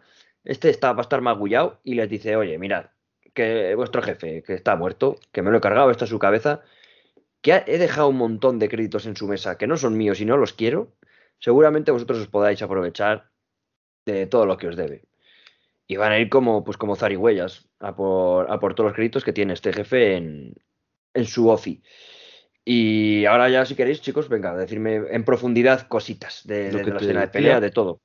Lo que te decía es que me parece muy gracioso que te dice, estás rodeado, tú verás tal. Y en el momento que él ya se echa la mano a desenfundar, el primero que se lanza contra él va y le muerde un dedo, tío. Están todos con blaster y va Sí, y le muerde, verdad. le muerde un dedo ahí como un animal. Pero en cuanto toca el blaster, se lanza, ¿eh? Sí, sí, en cuanto lo agarra, plan, se lanza a morderle el dedo. Es que encima es como muy obvio, porque ves a Mando como haciéndolo el tipo western, como en el duelo, de esto que se van acercando a la mano, que, que dices, hostia, tío, no te flipes, que es un movimiento muy lento, y estos son perros, pero no son tontos. Y le está viendo perfectamente, y en cuanto mueve la mano y se la acerca, no da opción. Directamente se lanza a morderle. Además, en la pelea ya se ve que no domina muy bien la espada, ¿no? Aquí va muy, Eso muy es. a lo burro, se ve que... Y la arrastra, Bueno, ya se ve como sí, la arrastra, arrastra, que, que no le puede pesa, con ella. no- Se Pero no hiere tanto, el ¿eh? mismo. Se hiere el mismo. No no tanto, tanto, ¿no? pero, pero no, En no es plan- un Jedi con la espada láser, ¿eh? se ve que va muy torpe con ella. Hombre, sí, sí, sí, sí, sí. Joder, de hecho, Y es muy bárbaro, ¿eh? parte a la mitad a los tíos, ahí se ve. Claro, pero es- también es muy por el peso de- del arma, ¿no? Digamos, esa contundencia. Pero no veo que pese tanto como le pesará después. Si la que vuelves a ver, sí que, suelo. sí que hay un momento, porque lo estoy viendo ahora Sí, mismo, sí, y sí que hay un por el momento en el que intenta girarse y no, y, y eso, y la, la arrastra por el suelo. pero si ves muchos, muchos fotogramas, Juan, eh, permanece con ella en alto, la zarandea, como si fuese un, un cuchillo de mano, ¿sabes? En plan, como que no pesara nada. Sí, Va- hay pero foto- estarás claro, de acuerdo sí. en Luego- que no es, no, es, no es muy diestro con ella, le cuesta. No, es nada diestro. que le hemos visto que es, que es Pero- un buen luchador él. Claro, claro, claro. No es nada diestro por el peso de la espada, no creo que es porque no sepa manejarla. Él sabrá manejar una espada perfectamente igual que sabe manejar una lanza de Beskar. Bueno, todo esto ya nos lo contó y nos lo volverán a contar, que ahora lo comentaremos, pero ya, ya se lo contó Kanan Jarrus a, a Sabine A en un momento. Lo que veremos aquí es, es otra vez la Exacto. misma historia que, que nos contaron en ese capítulo. Oye, por cierto, que aquí mando, lo que dices tú, que sale magullado, que, se, que para eh, terminar de tajar a un tío cuando le clava la espada, la empuja como si fuese una espada normal con la otra mano y se quema los dedos. Eso es una de las heridas que se hace, pero luego otra, claro, él no, no controla muy bien y se pega en la pierna directamente con, con la Con la espada. espada, sí, sí. Se corta un Y, se- y ahí sí que se jode bien, ¿eh? Sí. Plan, ahí queda mal herido, aunque se va Bastante fuerte, pero luego se le ve que está mal herido, ¿eh? Va con los dedos siempre como que no puede ni mover la mano y con la pierna va cojísimo. Y, y está más cojo de lo que en realidad va, yo creo, ¿eh? Luego se ve como, como que se aparta la ropa y, y está chamuscado completamente. Parece un Sí. roast beef. Sale reventado, reventado de ahí. Contra cuatro Y- y- tíos. Y por él mismo, Sí, sí, sí. porque las dos heridas son, se las ha hecho él. Sí, le- lo que más, o sea, sus- las heridas es lo que, eso, exactamente. Las heridas que sale, con las que sale de la batalla son las que se hace el mismo por, hace el mismo. por no dominar la espada. Pero es brutal esta espada, ¿eh? El Sí, manejo. está-. Buah, Es brutal. guapísimo. Corta, corta un cochino o una vaca o lo que sea a la mitad de un tajo. Coño. Bueno, pero como Y- cualquier y- espada láser, ¿no? Y a Sí, sí, sí, cababallas pero- le parte la mitad. Pero sin querer. Claro, acababa ya se parte la mitad y la mesa de debajo. Sí, sí, sí, sí. En plan que yo pensé, digo, bueno, eh, le va a amenazar y se le lleva vivo, pero eh, joder, le parte la mitad de una. En plan, ni se lo piensa, ¿eh? Y luego el detalle, cuando están ellos viéndolo desde fuera, que a mí me recuerda mucho esa imagen, cuando están los trabajadores viendo a través de la cortinita y se ve la espada brillar. Sí, tío. No, no te referirás a una escena de la primera película con una espada de roja. La amenaza fantasma, me refiero. Ah, vale. El momento de la primera escena, cuando van a, a celebrar la, ne- la negociación con los Vale, de la vale, Federación de Comercio, les echan el gas dentro. de- Sí. Dice, "Ma- mátalos. Y están todos los droides, los Roger Roger, están fuera esperándoles. Y de repente se encienden las dos espadas y se ven así en la bruma. Y La, la primera escena. es. Pues es esta de escena yo creo que puede, puede referenciar incluso más cosas, porque a mí, ¿sabes lo que me ha recordado? ¿A qué? No la escena de la primera peli, sino ya un poco con el cuando tiene este lavado de cara, a, a la última escena de Rogue One, cuando Darth Vader enciende la espada roja. Pues puede ser Cuando también, explota- sí, cuando- que ves la Cuando espada y no explotan, la, cuando explotan la puerta para abordar la nave de Leia. Sí, es el mismo, la misma, mm, ¿cómo decirlo? Los personajes colocados de la misma manera. Aquí Sí, en, como en el mismo primer tiro de cámara. un montón de gente mirando es el mismo tiro de cámara y en el fondo una espada láser brillando sin ver muy bien a la figura que la empuña. Es que algo que tiene este capítulo, que lo hemos hablado, es que el fanservice y referencias que cada uno puede interpretar de una manera, porque tú te has ido a esa y yo me he ido a otra, por ejemplo. Porque, pero, ambas final- son ciertas o, o cuadran. Sí. O Y cuadras. lo que Igual tú, luego. lo que tú me decías ayer, muy que nos- bien metido todo eso, ¿eh? Todo claro. A mí, joder, no me parece un fanservice de decir. De baratillo, es como, como si metiesen la música de. No, no es porque sí, es justificado. Claro, es- eso es, en plan. O que no se justifica, me da igual, pero que está bien. En plan, está guay metido, tío. Es sutil, por decirlo de alguna manera. Es sutil, es lo que quería decir. Y me gusta. Y luego veremos más, que igual luego preguntas a Bras de Alarjúa y dices, ¿pero qué decís, gilipollas? Pues esto es así por, por otra cosa. Pero bueno, es lo bonito también, ¿no? La, la interpretación que le demos cada uno ya lo. Si a, si a más de uno ya nos ha recordado a escenas, es que está bien hecho. Muy o bien es que hecho. queremos ver cosas donde no hay, pero yo creo que sí, ¿eh? Yo creo que sí, Sí. lo ha querido Seguro que sí. referenciar. Y más Seguro alguien que es sí, un fan. Porque tiene muchas referencias este capítulo. O sea que. Claro, claro. Vale, chicos, Vale. ¿sig- ¿sigo? ¿Os parece bien? Sí. Sí. Bueno, Nos habíamos quedado en cuando ya tiene la cabeza en la bolsa, ¿no? Sí, exacto. Bueno, ya va, eh, ya va.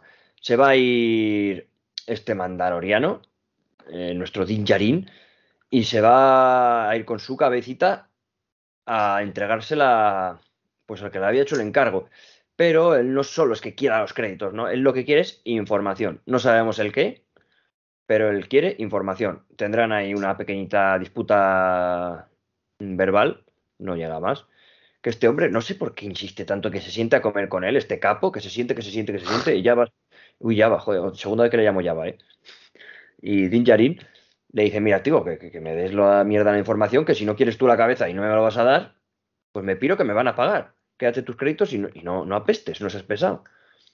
Bueno, que le dice, "Eh, vete al callejón Colzok, lo que quieres está ahí y trae la cabeza. Se coge los créditos, se pira al callejón, vamos a verle buscar algo y sorpresa, enciende su visor y lo que vemos es el, el mitosaurio. Como en típica pintura que se revela con, con luz con luz negra, pues igual, pero modo Star Wars.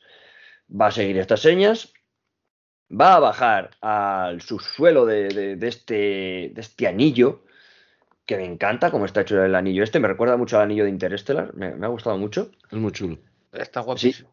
Es un anillo como terraformado en algunas zonas y es un, anillo artificial, válgase decirlo. Y está como terraformado y a la vez edificado. y como que tiene un ciclo. Parece que tiene un, ciclo día-noche de segundos, ¿no? Está súper guay el anillo. Bueno, que está en el subsuelo, digamos, eh, lo que le hace flotar, donde está la maquinaria, las grutas de mantenimiento, yo casi lo, ya, lo llamaría. Y ahí este hombre pues va a encontrar a la, ni más ni menos que a la Herrera de la serie del Mandaloriano, esta Herrera del credo, de, bueno, lo llaman secta, de hecho. Ellos mismos lo, llaman secta, sí. Sí, e, ella, ella misma es la que lo llama secta. Para que veamos que ya, como dice Bocatán, es que hay muchas facciones, joder, la tuya es la más radical y estáis enfermos de la, de la cabeza, ¿sabes? que, eso de, quitar, de no quitarse el casco os lo habéis inventado y es porque sois fanáticos, ¿no? El fanatismo del credo, de un, de un credo mandaloriano. La va a encontrar y bueno, ahí van a tener una conversación, la va a enseñar su, su espada, va a estar un Bisla, que a mí me llama mucho la atención ya decir, joder, es, es un Bisla, tío. Paz Bisla. Exactamente, descendiente de Tar Bisla. Eh, clan que hemos visto ya en series de animación, muy bien desarrollado y que a mí me gustó bastante cómo está hecho un poco todo el lore de, los Visla y del Sable Negro y de Mandalore en general. Creo que es donde mejor ha sido representado y va a ser difícil hacer algo que se explique también con tan poco en, acción real, aunque nos gustaría, ¿eh? Y bueno, pues hasta aquí, chicos, ¿qué, me contáis? Dale, Chus, que tengo yo unas cosas aquí apuntadas. Pues cuenta, cuenta tú. pues mira, eh, según hablabas, eh, según narraba, se ha apuntado cuatro cosas de, esta parte del episodio. La primera es eh, el momento en el que él va con la cabeza a entregársela a este que le, ha, contratado. Me gusta mucho todo eso como empieza con un punto de humor sutil y acaba con otro. El primero es el momento del ascensor, cuando él va con la cabeza y se monta un ascensor y ahí hay un, un, tío, no sé la especie de la que es, se monta, típica escena de que nos ha pasado a todos, de meterte con un desconocido al ascensor, ir subiendo, y en ese momento ves en el plano el tío que gira así la cabeza suya, gira su cabeza mirando a la cabeza que él lleva en la bolsa, discretamente. Entonces, cuando se gira y él vuelve la cabeza rápidamente, como diciendo, uy, madre, que me la corta a mí. ¿Sabes? Ese humor sutil de Star Wars que acaba también cuando, cuando eh, él se va, no acepta el trato, que le dice, te contrato otra vez, no sé qué, y le dice, yo que tú metería eso en hielo. Y se va y le deja la cabeza encima de la mesa. Vale, bueno, y eso me lleva a la segunda cosa que he apuntado, que decías que por qué le invitan y le dicen que se siente a comer ahí a la mesa con ellos. Y yo creo que eso, la respuesta está en la, en la siguiente frase que le dice, que es, eh, eres un buen cazador. Bueno, primero le dice, eres un buen cazador y luego dice, tengo otro trabajo para ti, ¿sabes? O sea, ellos han visto que, el tío funciona y yo creo que quieren sentarle y que le quieren, le quieren como su recompensas personal. Que vemos que eh, suda completamente ¿eh? de, la oferta. Claro. Sí, él quiere lo que quiere. La verdad que se la suda el dinero y todo. Él quiere encontrar los suyos. Que eso me lleva a la tercera cosa que he apuntado. Que, que lo dice la, la, armera. Que dice, ya solo quedamos tres. Con todo lo que pasó en Nevarro. Eh, cuando le fueron a ayudar, alguno cayó. Y luego cuando destrozaron el hogar de los mandalorianos, que él llegó y, y, bueno, pues eso, se quedaban los que quedaban. O sea, de todas estas sectas son, los únicos no que quedan. de entender, Juan, cómo, cómo neutralizaron así al clan mandaloriano de. Bueno, al clan no, a la secta esta. Del mitosaurio, ¿no? ¿Se podría decir que es la secta del mitosaurio? Mm, no lo sé. Bueno, es que yo no sé si el mitosaurio es algo de todos los Ahí explican un poco. Yo creo que, luego lo explican, sí. ahí explican un poco lo que pasó con ellos que cuando llegó el imperio no sé qué pasó y bueno, pues ellos que eran como una secta más radical huyeron a la luna de no sé qué y por eso estos son los que sobrevivieron y quedan pocos mandalorianos aparte de ellos y de esta secta, pues eso, esos tres. Eh, y tengo otra cosa, lo de lo del anillo que decíais. A mí esto me recuerda a Rogue One también. En Rogue One salía un, mundo, no me acuerdo cómo se, cómo se llamaba, era puesto comercial de no sé qué y era como unas rocas ahí en el espacio, pero era lo mismo, era como un sitio sin atmósfera que entiendo que tenía creado una atmósfera artificial, que es donde Cassian Andor mata al informante este, al principio de la Sí, película. ya sé dónde. Y me Eh, recuerda un poco a eso, ¿sabes? Algo rollo de espionaje. pues, sí, eso. Algo así artificial, puesto ahí en medio del espacio, pero que no es un planeta como, como tal.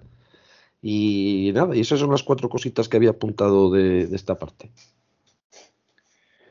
Chus, ¿algo que de contarme? Nada más ya.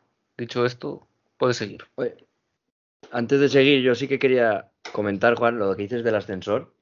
Está guay porque gira la cabeza y esto que le mira y hace... "Ep, eh, eh, eh", y vuelve típico rápido. como cuando, como cuando te está mirando un niño en el McDonald's, te está mirando fijamente, le miras y, y deja de... Sí, sí, sí.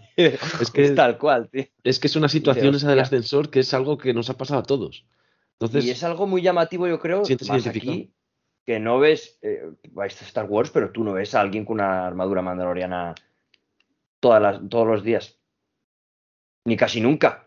claro, Quiero decir, hostia, Y- te ha montado y- un puto mandaloriano cojo en tu ascensor. y menos con lo que estamos hablando, Con ¿no? una que no quedan cabeza. muchos. Y con, con una cabeza y con la armadura más reluciente de todos los mandalorianos. Está bien cromada. Sí, sí. Y con todo y con eso, el tío cuando... Joder, y aquí otra cosa que yo quería decirte que tenía en mente, que se me iba a olvidar, con esta conversación con, con los capos y también en la primera escena, lo que te decía yo, que respecto a Boba Fett, cómo Boba Fett, con casco o sin casco, al final impone mucho menos y es mucho menos carismático que este Pedro Pascal, si es que va Pedro Pascal dentro, Eso os iba a decir yo.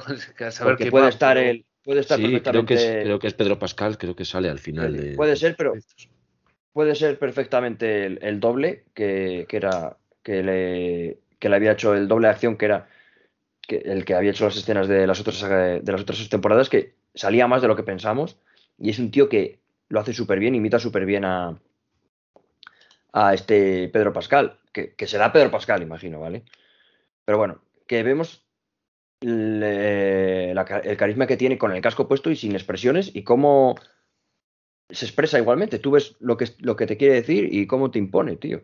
Y Boba Fett no consigue eso. Y, y no sé si es culpa de Boba o de que cómo está escrito, pero Yo es creo esto punto- no- otro punto a favor para Mando. Es que yo creo que es eso, es más un punto a favor para Mando que en contra de Boba. Eh, es un personaje que en funciona muy Boba, bien en Star Wars, eh. Funciona muy bien. Eh, mucho mejor que Boba Fett, está a la, vista está, ¿no? Es que el mítico Boba Fett, que era eh, una gran fanaticada de Boba Fett, que sin haber hecho nunca nada, joder, tienen que estar. Yo, si fuese ellos, algo con, con el mito que había de Boba Fett, se podía haber hecho algo mejor solo, aunque solo fuese por contentar a toda esta gente que, Pero- que es tan fan. Que llevan cuatro capítulos que sale, ¿eh? Yo creo que, que va a dar la vuelta a la tortilla. En Ya, pero, pero si son seis capítulos, llevamos cinco o siete, Sí, tío, pero que- le están haciendo un es una- poco así más, más flojillo, más pringado. Y yo creo que al final no creo que llegue a ser, a ser como mando. ya, pero, pero lo, lo que me pero refiero Chus, que es va a que- estar más arriba. Que sí, yo, a ver, yo confío también, pero lo que me refiero es que tú has visto ya tres o cuatro capítulos que la serie te ha dejado con sensaciones tibias, ¿sabes? Ya, claro, yo no digo, pero- yo no digo que tenga que ser la polla desde el principio, pero que tú acabes cada capítulo y digas, joder, qué guapo estado, pues sí, independientemente del carácter del prota, ¿sabes? Ya, pero que es más cosa de la serie en general, yo creo. Claro, a eso me refiero, que no, sé si es como está escrito o es culpa suya, que yo supongo que es como está escrita y las cosas que han hecho, obviamente. Que yo estoy convencido de lo que dices tú, que al final, supongo y espero que lo pete. Y sea... Es que yo creo que lo va a petar y, y saldrá petándolo luego en el Mandaloriano 3 y saldrá, no sé si otra de Boba Fett más y ya saldrá por ahí en varios sitios petándolo el tío. Una pregunta. Mm. Cuando salió Boba Fett en la serie del Mandaloriano, ahí sí molaba, ¿no? Es que a mí sí que me molaba ahí, ¿No habéis visto el meme de pero sería por el Eh, halo de Boba Fett en el misterio que tenía Mandaloriano volando y luego al revés, el Mandaloriano en Boba Fett petándolo? no, no lo- no lo he visto.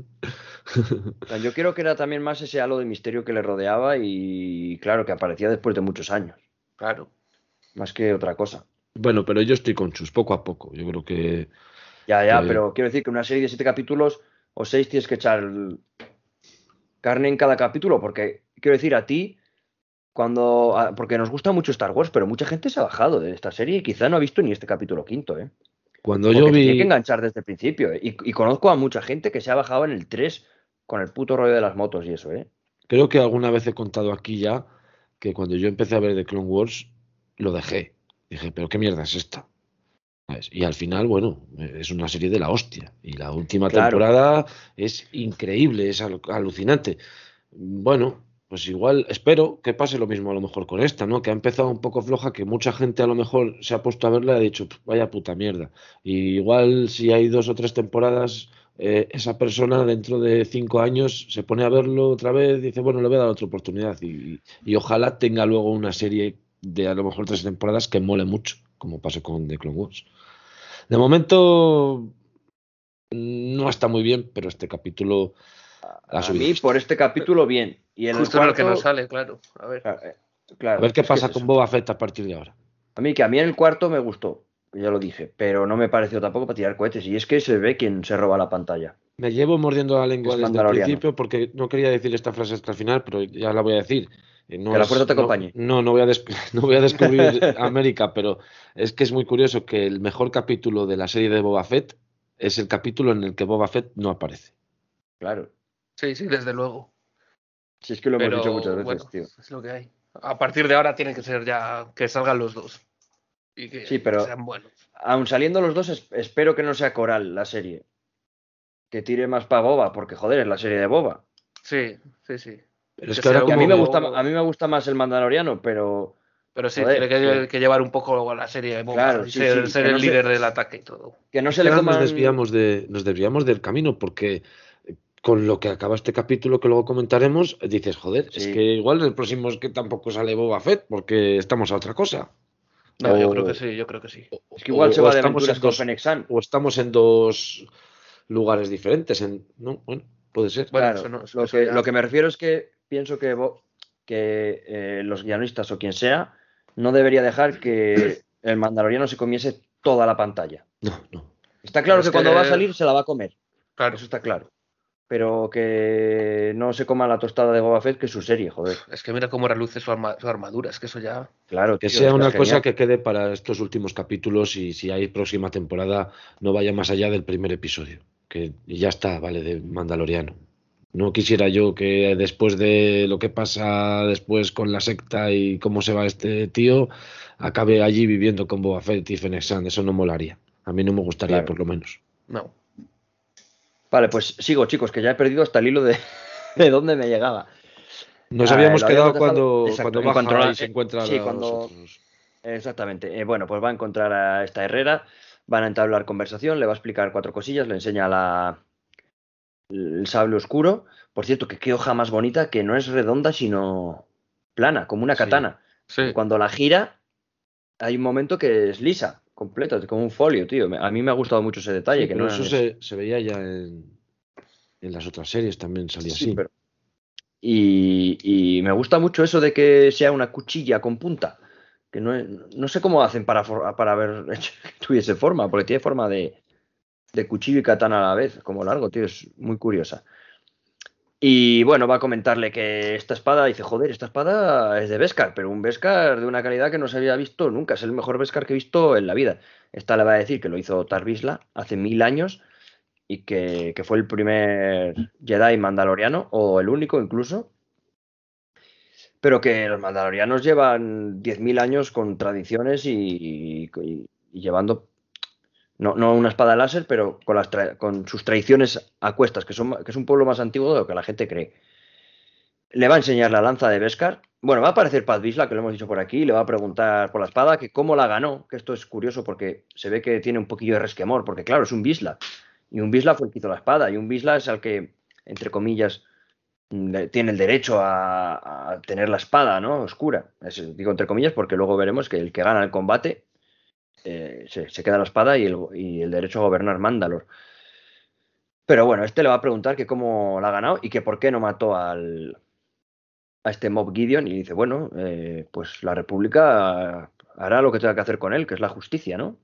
Dice, no, deberías haberlo matado. Dice, yo también creo que deberías haberlo matado, dice esta chica.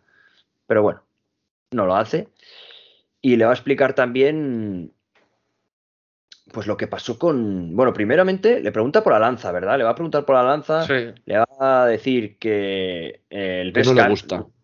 Esa lanza no me gusta. Dice, ¿dónde las conseguí? Dice, me la dio una Jedi. Es con la lanza que derroté al Mob Gideon en, en el combate por la por el sable oscuro. Le va a decir que no le gusta y la razón, a mí me sorprende. Joder, mandalorianos que son, por lo menos Sabine Wren, experta en creación de armas. Y es verdad que no tenían armas de Beskar como tal. Y ella lo dice, dice, los mandalorianos no hacen Beskar para atacar, para crear armas. Dice, el Beskar es para defendernos. Dice, y esa lanza puede atravesar Beskar porque es una lanza increíble. Puede atravesar Beskar. Y el, pues este Din Djarin, muy servicial, coge y se la ofrece, tío. Es que esta es como una reina, macho. Es- La tienen hasta miedo todos, tío. No sé, la, la hacen muchísimo caso. Le da la lanza de Beskar, la empezarán a forjar para hacer cosas. Y este va a decir, bueno, quiero hacer unas cositas para un amigo. Que yo intuyo que es pues una pulsera para Grogu. ¿Qué es? ¿Una malla para Grogu? ¿o qué es? Supongo, yo creo que será No sé. como una tela de. Una, tela- una armadura una de cota de malla o algo así, sí. Sí, algo así, hecha de Beskar, tío. es- Porque solo se ven anillitos como de cota de malla. Y ni siquiera se ve la cota de malla hecha o lo que sea. Pero bueno, se lo va a llevar a. Todos sabemos que Lo que sí que se ve es cuando le da esto envuelto en un pañuelito, La, la forma, ¿no? la forma de la cabeza de Grogu, con los Sí. dos lacitos Sí, como las orejas, tío. que luego se ve después otra vez eso. cuando va ahí en el autobús el tío en el alza y lo saca y lo mira y se ve otra vez lo mismo. Claro, es que seguimos con referencias, tío. Es que está súper guay. guay eso está. Además se, se identifica muy bien rápido. Mira, cuando he dicho yo el, el pañuelito, he dicho chus en la forma. Es que Claro, es que se ve, se ve rápido. eh, está muy bien hecho. Está súper bien metido, tío. Y bueno, van a seguir y esta chica le va a contar la destrucción de Mandalor por el Imperio, ¿no? Eh, en, este, en esta especie de, de imagen que nos muestra de cómo caen bombas, cómo Que eso- droides van, van rematando mandalorianos. Sí, es, es tal cual la intro, pero casi tiro por tiro de, de Terminator 2, ¿eh? Buscarla luego si queréis. Que a mí ¿En ya serio? según lo he visto. sí, Pues sí. lo, voy a, lo voy a apuntar, la intro de Terminator 2. A ver, sale Ostras. en Terminator 2 salen Terminators aplastando cráneos, pero los robots y eso que salen que aquí del Imperio, pues es lo mismo prácticamente, ¿eh? ya lo veréis. Eso no Es lo había pillado yo, referencia, ¿eh? Que salen Eso los robots eh, eh, de los K2, como K2 es el de Rogue One. Son esos los que salen, Mm. los droides. Pues se parecen además a los Terminator que salen. Claro, a los T-800, sí, con los ojos iluminados, ¿no? Así. Ostras, yo no había caído en Sí, esa, ser, en esa sí, sí, sí, sí. referencia. Yo es que digo, joder, me suena, tío, me Yo suena tampoco. muchísimo y lo he buscado antes, digo, así es que es clavado. Claro. No habría dado yo con ello, ¿eh? sí que es una peli que he visto varias veces. Joder, sí, yo tampoco había dado, me cago en él. Qué guapo, ¿no? Esa- ¿Ves? Otra cosa, tío. Pero Bryce de las Jugas, ¿qué hace, tío? ¿Ha sido ella? Es que ha sido ella seguro, tío. Porque Filoni y Fabro han estado en todos los demás, tío. Y no ha habido cosas tan guays. Esta chica tiene que dirigir algo, tío. Es una fenómena. Bueno, yo creo que igual que lo estamos viendo nosotros, ellos lo verán también, ¿no? Se darán cuenta y... Es una fenómena. Ah, vamos, aquí, se, aquí, joder, lo ha puesto todo, tío. Lo ha dado, ¿eh? Y, y en muchos capítulos del mando, pues muy bien también, es que es muy buena. Sí, sigo, sigo que me lío, que me lío. Mm, bueno, después de esto, mm, vamos a ver ya cómo va a entrenar Mando con, con la espada, cosa que, como hemos dicho antes, va a estar bastante torpe porque pues porque pesa mucho. Yo no sabía lo que pasaba. Yo pensé que es porque estaba herido todavía. Luego hasta que lo explican, digo, bueno, Claro, tampoco... Digo, tampoco sé coño. ¿Por qué Pero- es tan, tan torpe, macho, tan pesada, tan así? Sí, sí, sí. Y como que cada vez que se lo dice, el tío se raya más y la espada Sí. le va pesando más. Sí, y sí, le dice, momento que ni la puede levantar casi. claro, le dice, a ver, eh, Din Djarin, estás luchando contra la espada, tienes que luchar contra el adversario. Y esta mujer que pelea con las armas de la forja, que son de Beskar, que como mola la forja, ¿eh? Cómo la ponen ahí, empieza y tiene como un- una caja de herramientas de pie, la abre, es como un altar para herramientas de Beskar, con el símbolo del mitosaurio en la puerta, y saca las herramientas para forjar, y que son con las que pelea después, con el martillo y la pinza de, de sujetar. Y me va a gustar bastante esto por, por eso, porque el tío se raya, macho, y no, no consigue dar una bien. Yo digo, se va a cortar una pierna o algo otra vez, porque es que está retrasado perdido. Dios, es que no daba una. No podía, muchas veces no podía ni levantar la espada. Y en algún momento digo, les va a tocar usar el jetpack porque va a cortar la, pas- la pasarela que era bastante pequeña. Digo, la corta, de tanto dar contra el suelo. Bueno, al final esto se va a resolver con, con que, como vimos, este Bisla está bastante picado. Y le va a decir, oye, mira, tío, que no ni puta idea, que te la ganaste en combate y en un combate te la voy a ganar yo. Acepta el combate y van a empezar a darle caña. Vemos que como que el peso de la espada a Din Djarin le pesa mucho, pero cuando le pega a este Bisla en el escudo de mano, de brazo, como que también siente el peso, ¿verdad? Como cuando le pega en el escudo azul, dices, ostras, le empieza, le hace retroceder. Este va a sacar un cuchillo súper guapo, tío, que, que, tienen, que se ve que yo solo se lo he visto a los mandalorianos. Este cuchillo que tiene vibración, que parece que, supongo que atravesará cosas de forma más fácil o, o no entiendo por qué hace eso, pero mola bastante. Al final, Mando se, va, se las va a apañar para con su propio cuchillo hacerle varios tajos en una secuencia que a mí me gusta un montón. Todo esto que le va dando en un tendón, en otro tendón, por detrás de las rodillas, eh, Sí. en otro sitio, tal. Como que le va reduciendo mm, con una técnica que ya hemos visto que es que cuerpo a cuerpo este hombre sí que sabe. Este sí que sabe pelear y cuando le va a rajar el cuello, que digo, coño, que, que- que- que se lo carga, ¿eh? que quedan tres y que se lo carga, que queda. Y ya les manda a parar esta chica y le va a preguntar, oye, Bisla, ¿te has quitado el casco alguna vez? No.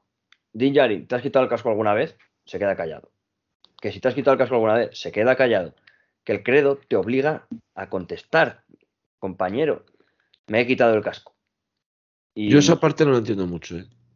ahora, ahora, ahora, ahora lo hablamos.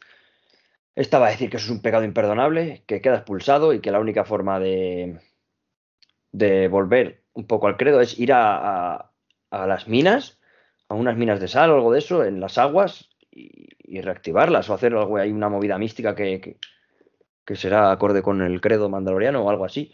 Y dice, bueno, pues, pues, pues vale, pues adiós y me voy a ver si a ver si puedo hacer esto. Y para allá que se va a ir. Entonces, hasta aquí. Aquí acabaría toda esta andanza. Chicos, ¿qué me tenéis que decir? ¿Qué ibas a decirme, Juan? Esa parte es un poco, no sé, un poco confusa. Lo de las minas le dice, le dice que eso solo se puede redimir si va a las minas de no sé qué. Y dice, pero bueno, es que esas minas ya no existen, están destruidas. Y le dice, este es el camino. O sea, como yo creo que le están haciendo un poco la cama, ¿no? Sí, sí. Le están haciendo la cama mucho. Porque, eh, no sé, es que ya le tiene vencido. ¿Y a qué viene la pregunta del casco? Ella ya sabe que él le va a decir que Claro, sí, que se ha quitado el casco. Ella pensaba que iba a ganar el, el otro, pero eso no se ve. Le, le tienen, Claro. le tienen tirre aquí a Mando. ¿eh? Yo creo que le tienen Pero tirria no entiendo por qué. Ya, porque él es un huérfano, no es un auténtico. formas- no es un nacido en Mandalor, que lo dicen. No es un el- nacido en Mandalor. el man- Mando ya sabía que esto será una secta de locos y va, va él a por ellos también. ¿A dónde están ellos?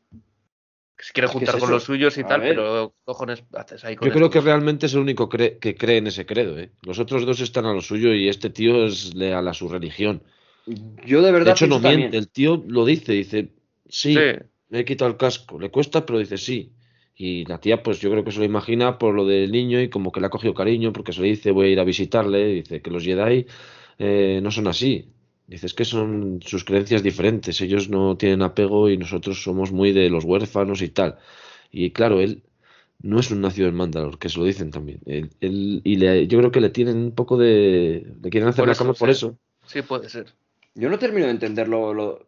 Vale, que sí, que esto es una secta, que es la más radical y tal, pero Quiere- lo del casco, tío. Porque quiere que la espada, yo creo que lo que dice Juanete, que, que no la tenga un huérfano la espada. Claro. Quiere que gane sí o sí eh, el otro, que no me acuerdo cómo se llama. eh, Bisla, El Bisla, el grandullón. que es del clan Bisla, claro. Y el Por momento cierto- que les pregunta por si conocen a, a, a Bocatán, también ya ahí ves que no, Bocatán no nos gusta. Bocatán no nos gusta, le dice. Claro, no, esta se quita el casco y no. Es que estos son radicales, es que es Muy radical. más radical. Y estoy muy de acuerdo contigo, Juan, en lo que has dicho, que yo creo que Mando es el único que cree en- en, Sí, de verdad en esta religión y que es lo típico de que cuando di- dices, bueno, nosotros tenemos esto, no, como que la Herrera es la típica, es el típico jefe de secta que lo promulga pero no cree, pero se aprovecha de todo, bueno, jefe de secta, ¿cómo decirlo? Que sí, se, sí. apro- se aprovecha absolutamente de toda la gente que sí cree de verdad. Vamos. Lo que pasa es que se ha quedado sin fieles, ¿eh? Se ha quedado sin Exacto. seguidores, Pero bueno, Y es eso, yo pienso igual que tú, Juan, que de verdad se aprovecha de la gente como mando que inocentemente son totalmente creyentes de, de esta facción y que ella, eh, no, no va a pasar así porque, porque no lo creo, pero que se va a estar riendo en- cuando se sienta, imaginaos, se sienta en su sillón, se quita su casco mientras ve la tele y se está riendo, se despolla de la gente que va ahí como, como auténticos adeptos, ¿no? Sí, Me mola mucho, ser. tengo que decir que fuera de esto, que, que estamos haciendo este podcast y creo que esto son cosas que nos estamos dando cuenta ahora. Como- Yo sí, Yo de la mayoría, sí, sí. Eh, según lo hablamos, es lo guay. Porque yo he dicho, digo, esto no lo entiendo mucho y joder, y según íbamos hablando, digo, coño, sí, claro, esto es lo que pasa. Le tienen tirri al final. Bueno, pasamos, chicos. Eh, bueno, volvemos a ver dime, el, dime. el Bacta que comentábamos también de cuando Boba se metía el líquido milagroso, el Bacta. Le echa el spray de Bacta, este, el Bisla, y La- rápidamente ya está cura, ¿eh? totalmente curado, ¿eh? Sí, el las judías de, de Dragon Ball. Joder, es la hostia. Lo menos. Es la cámara. El... Ay, perdón, que me está dando un bostezo. Es que no son horas, ¿eh? Ay, Jesús. perdón. Las perdón, 3 de la mañana ya sí era Perdón, gente de pero bueno. es que aquí a las dos y media y, tra- y nos levantamos a las seis y veinte, pues joder, pues no puede ser. Cualquiera que lo escuche va a pensar que es verdad. Así que madrugamos, ¿eh? Me cago en 10. que tra- No, sí, Eso sí que es verdad. Eso sí que es Eso verdad. es verdad. Bueno, eh, la siguiente escena va a ser a este mandaloriano cogiendo el, el alza. que A mí eso me ha gustado, mucho. ¿eh? A mí me ha gustado. A mí también, tío, me chocó muchísimo. Se ven pocas así, ¿no? Naves com- comerciales Naves o de transporte o así, tal. luego, bueno, comerciales ojito, se ven eh. muchas, pero de, de transporte Ojito. de personas así. Vimos una cuando se van a Naboo, Anakin y Padme en Ah, Es que es como eh, un ferry. el ataque de los clones. Es que se ven poquísimas, me parece súper guay. Luego cuando va a pasar por el tipo de sensor dice, eh, que llevas armas, que no puedes, dice, soy mandaloriano, y dice, las armas van en mi religión. A ver, tío, que, que, que no. Venga, déjalas, macho, que, que no puedes llevar armas. Le abre el puto maletín y deja un blaster, un mini blaster. Fu. Todas las, las, las púas de- del aparato que, que tiene la muñeca. Deja el gancho, que se ve cómo sale, que no para de salir. Deja un cuchillo. Deja una cadena. Deja no sé qué. deja Todas la las espada, cargas de, de la- Todas las- del cinturón. Las cargas eh, de. Tres detonadores. Sí, tío. Me cago en 10. Es lo típico cuando. Las típicas películas que dice. eh, y cuando se va, que le molaría que le hubiesen dicho. Eh, eh, y, y la otra también. Y, el jetpack, quita- venga. ¿Y qué fue de qué fue del se quita el rifle zapato y se saca un cuchillito. ¿Qué fue del rifle aquel de pulso electromagnético? Que No lo sé, tan pero mítico? ese Igual se, rifle, yo, yo creo que se lo han quitado porque estaba demasiado chetado eso. se eh. quedó en el Razor Crest a lo mejor. Cuando explotó. Pues sí, pero es que se- eso ser. estaba chetadísimo. Es Ah, que hostia. desintegraba cosas. Joder. Ya tiene bastante ahora con la espada. Que también la deja ahí, ¿eh? Se lo piensa, la espada láser. Sí, yo la verdad que eh, la lanza de Beskar no me lo esperaba. ¿eh? Yo digo, este se la va a llevar y luchando contra algún mandaloriano le va a atravesar el pecho con ella. Pero bueno. Porque vemos que la, la armadura de Beskar refle- reflecta bien la espada oscura también. Sí. Bueno, que nos vamos, que va a ir en el, en el, en el alza intergaláctico. Va a sacar otra vez el, paño- el pañuelito este con forma de Grogu, que aquí ya es to- todavía más evidente la forma de, de Grogu, porque es que es Sí, como que lo lo estás hace viendo. Para que si no lo has pillado antes, te lo Exacto. así en la cara. Sí, sí, se mira, toma, majo, que es que si no vemos que no, que no puedes. ¿Le pinto de verde o qué? A ver, es la falta de eso. Va a estar ahí un rodeano niño mirándole ahí y dice, pues joder, qué tío más raro, ¿no? Hala. Que luego ese niño es el que se va a encontrar cuando. No, ¿no? Cuando va sí, con la sí, nave sí, y sí, les sí, por- sí, sí, ¿no? sí, Sí, sí, que sí, es. sí. Sí, Claro, el eso niño está ese guay. se, se- se dedicará a dar vueltas en el, en el Navarro. Claro, tío. Se- Será catador de asientos o algo. Bueno, va a ir a. Aquí a donde está su amiga. ¿A, a qué país va? Por cierto, está Twin, ¿no? Sí, es Tatooine. Está Twin. A Mos Espa. Va a Mos Espa. Que, por cierto, en Mos Espa, vale, sí es donde está Mando. Digo, ojo, ya se me está yendo la. Digo, ¿cuál era el pequeñito? En Mos Pergo. Que era como un sitio más pequeñito que era. Eso es donde, donde sí, encontraron donde el la dragón. armadura.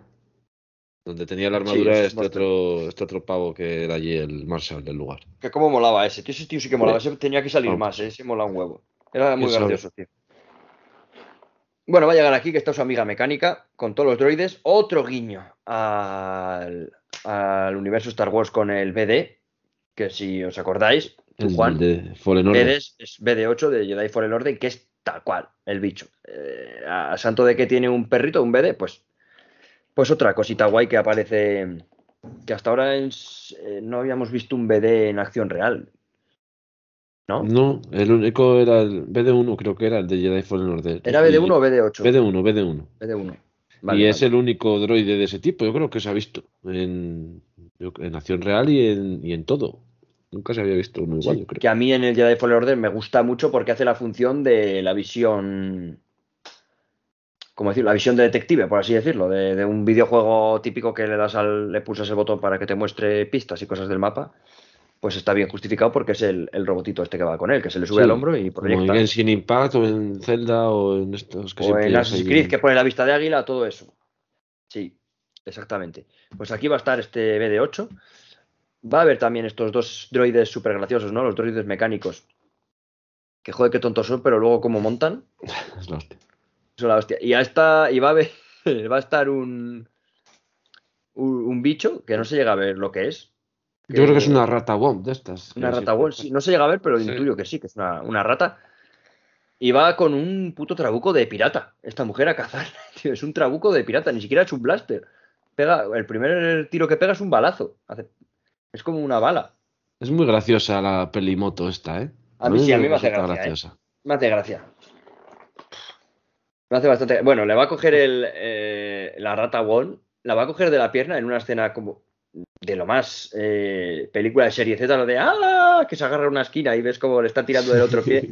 Es que a los- es una escena bastante de, de serie Z, tío, así, de pelis parodias. Y a la rata se la va a cargar mando de un disparo al más puro estilo Western Revolver desde la cadera, que mola, mola un montón.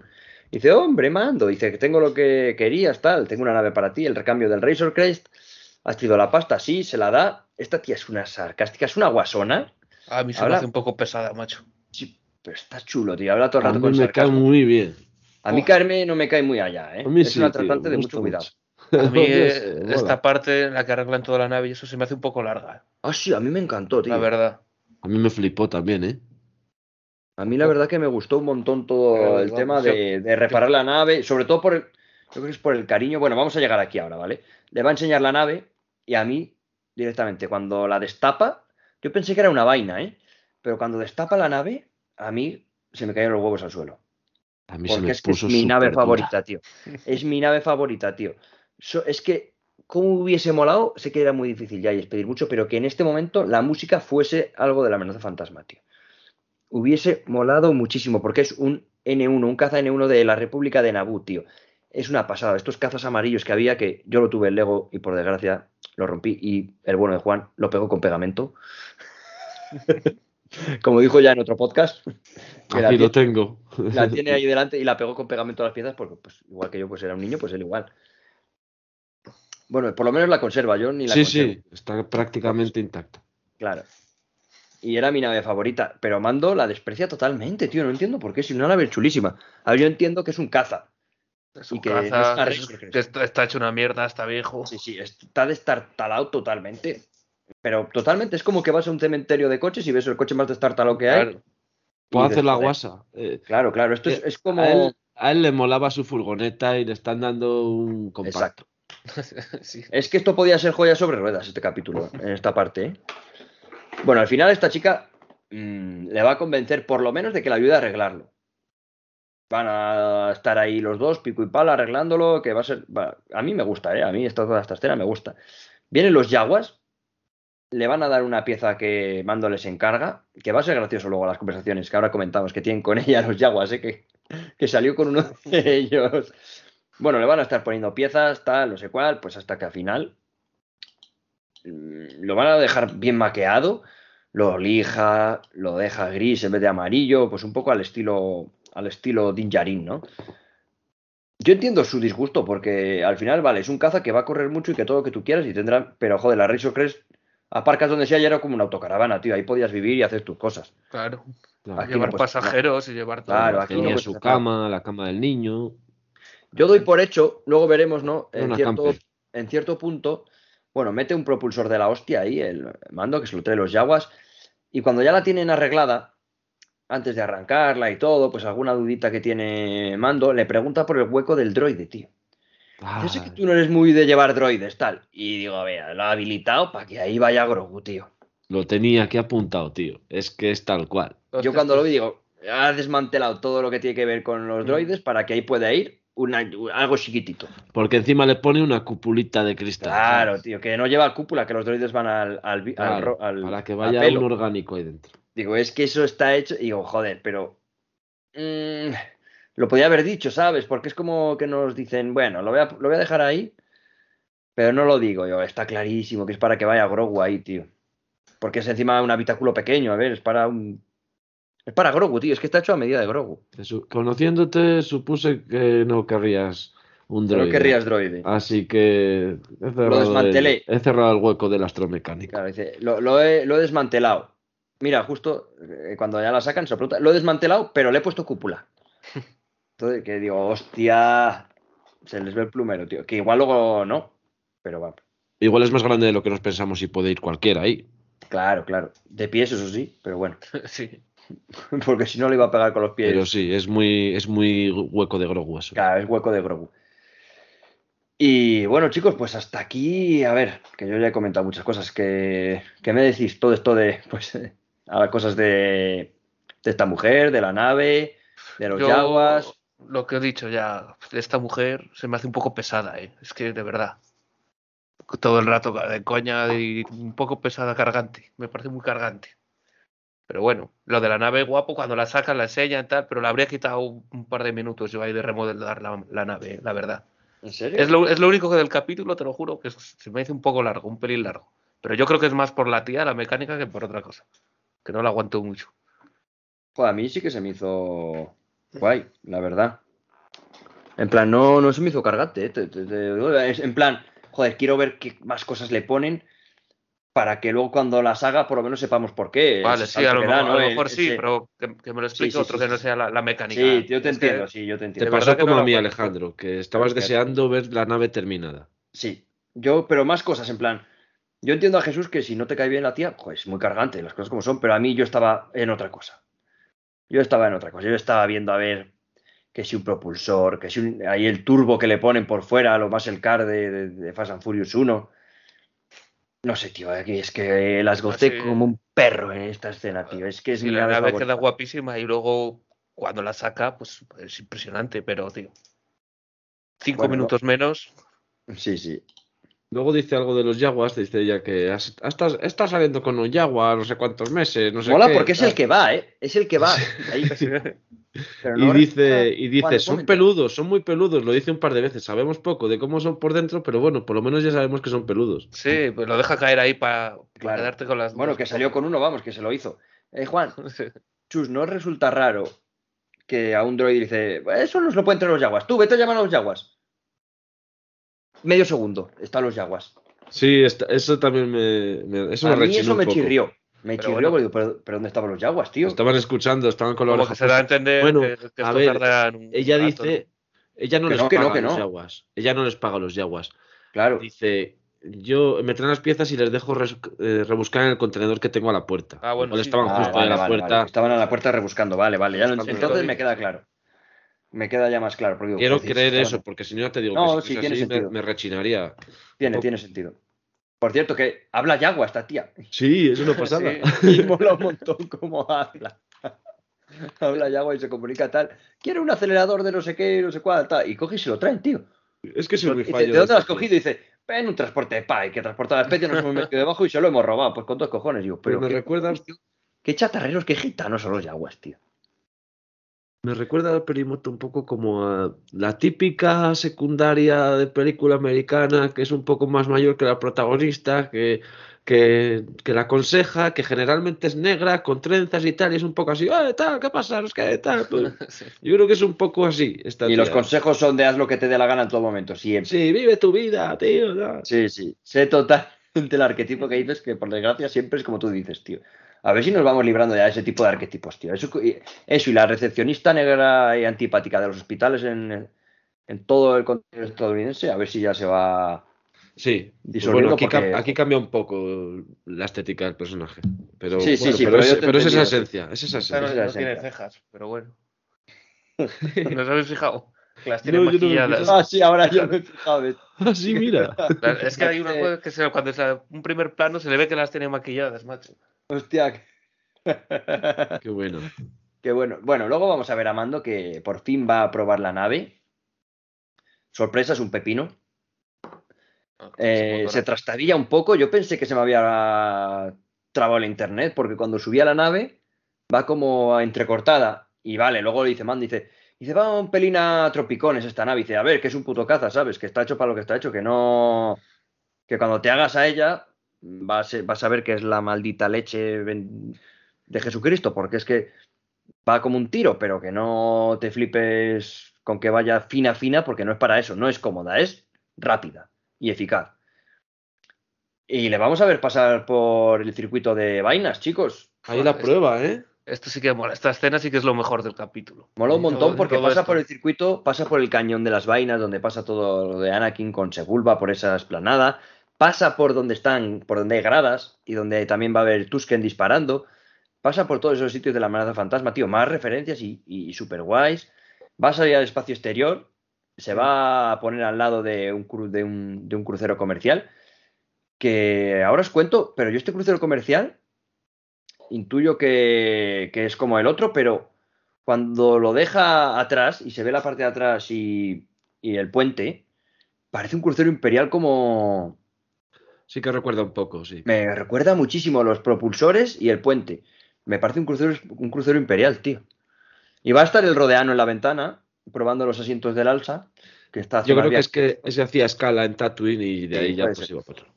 Puede ser, puede ser. Pero era el mismo niño, tío, y se queda como diciendo, ¡hala, tío! Que es el mismo. ¡Qué guapo! Y con todo y con esto le van a parar, le van a hacer control de alcoholemia a lo- la Guardia de la República con los ala X, se van a emparejar con él en- mientras vuela y le van a decir, a ver, tío, que la baliza. Pues bueno, es que no tengo baliza, pues como cuando vas sin luz, eh, vas tuerto y dices, es que se me acaba de romper ahora y justo lo llevo al taller. Es que me recuerda, no quiero decirlo ahora porque esto se va a subir, pero bueno, a una cosa que le ha pasado a un colega nuestro hace poco. Pero tal cual, ¿eh? Mira, en realidad esto es lo que pasa. Si tú vas follado y adelantas a las por la derecha, te para la Guardia Civil y te tienes que dar la fuga. A Y esto es lo que le ha pasado a, a Dean. Hola, dice, la baliza, eh, que no la llevo. El, Me la ha dejado en otro coche. Eh, eh, claro, que es que no. Y el chaleco, ahí va. Si es que estuve trabajando esta mañana y lo dejé en la guantera de la furgo. Pues lo mismo. El código, no, si es que ahora iba, por- iba a por él al taller ahora. Si es que estoy probándola. Vale, eh, no sé qué, no lo llevo. No sé qué, no lo llevo. Al final va a acabar huyendo dando al botón de nitroso. Que joder, cómo sale disparada, ¿eh? Y, Pero- el, y el guarda más veterano, este eh, le suena ya de algo. Este claro, va a puede acabar ser. huyendo por eso. Este guarda Pero este es el Vex, ¿no? Eh, uno de estos que salía. Sale en la temporada 1 en el episodio de la fortaleza de la.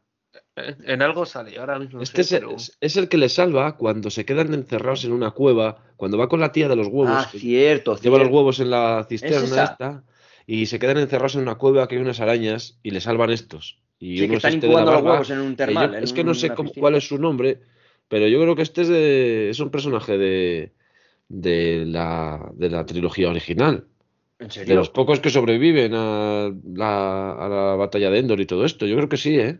Ah, vale, es de ese episodio. Yo pensé. No sé si es Vex o uno de esos. No, no me ha dado por buscarlo.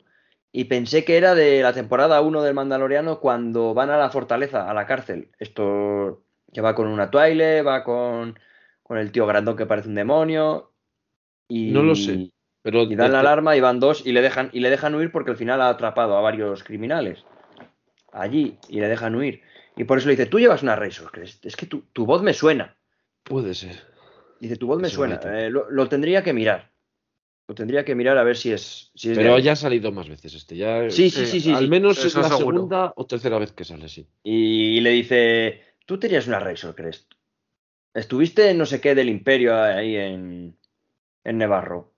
No, no, se equivoca, pero ya cuando ve que le empieza, que, que el tío sabe perfectamente quién es. Pero bueno, está esperando. Yo creo que simplemente para decirle, oye, pues lo hiciste bien tal, pero ten cuidado, no te descuides, que, que la ley es la ley y no podemos pasarte muchas más cosas por alto, ¿sabes? Queda el nitro y se pira, a tomar por culo. Y dice, hostia, ¿cómo ha saltado tan rápido a, a velocidad luz? Y dice, no ha saltado a es que corre así. Su vieja, es que corre así. Y dice, no, no, dice, iba en velocidad subluz, majo. Claro, claro, y dice, joder. Y el chaval este pues se queda anonadado, que yo creo que es el novato, el cadete novato con Sí, buenas notas que le han y- puesto con el. Y le dice, le dice, no informamos, dice, ¿te quieres pasar toda la tarde haciendo papeleo? Sí, es Claro, que claro, típico también, ¿eh? Sí, Sí, sí, sí. Vamos sí. allá por unos Me quedan dos y- días para jubilarme, no voy a estar en la. Claro. Y bueno, pues sí les deja. Iba a decir una cosa y no me acuerdo, pero bueno, ya me vendrá luego. Va a volver con la nave, va a decir, vale, esto va como un pepino, tío, me encanta, me encanta. Ah, sí, sí, sí, respecto a la velocidad de luz, que esa nave, que si tú nos vemos en la trilogía original, las naves necesitan un anillo para pasar a velocidad de luz, un anillo intergaláctico, no sé cómo lo llaman, el anillo que, que la- un anillo pequeñín, que se acopla a la nave y ese anillo es el que tiene la potencia suficiente como para que los cazas pequeños salten a velocidad de luz. Si no, digamos que la- si no es una nave un poco más grande, no llevan ese motor de propulsión. Y Que esta, lo modifica. exacto. Y esta tía lo ha modificado. Fijaos si es una ingeniera guay, muy buena, que lo ha modificado para que no haga falta eso. Que si, en ese momento no salta a velocidad de luz, pero si quisiera, podría saltar sin anillo. Sí, lo dice, lo dice la tía. Es decir, que es que es una nave ah, modernizada y preparada tanto para el combate como para hacer cualquier escaramuza, ¿eh? Sí, sí, es un pepino. Le ha dejado. Vamos. Juan, lo que se me olvidaba también, otra referencia que he visto yo aquí, o me la he querido imaginar, pero no se te han erizado los pelos un poquito. ¿No te recuerda esta escena a Sindula probando el ala B en Rebels? A Hera sin duda, ¿verdad? Cuando sale, a- Hera- cuando sale a probarla ahí como una loca. prueban el ala B, ¿no te parece exactamente inspirado en eso? No lo había pensado, pero sí que es una, es una secuencia, una escena parecida, sí. Cuando lo vi, me estaba imaginando a Gera Sindula con el ala B petándolo, tío. No pude. En plan, dije, esto es Gera Sindula probando el ala B, tío. Que mola muchísimo, ¿no? De esto que le empieza a probar y cómo alucina y cómo prueba cosas. Y no solo me ha recordado, sino que he visto que, como siempre digo, que igual nos equivocamos, pero he visto una clara inspiración y una buena referencia y muy guay a esa escena de Rebels. A mí me gustó bastante. Y creo que hay otra que cuando prueban también el, el ese que es como cuádruple, ¿no? Es como un cazatai doble con, con cuatro alas así simétricas y también hay una escena que salen a probarlo, el caza y tal. Y sí, pero son... El Interceptor se llama o algo así, ¿no? eh, El TIE Interceptor, dices. No, no es el TIE Interceptor.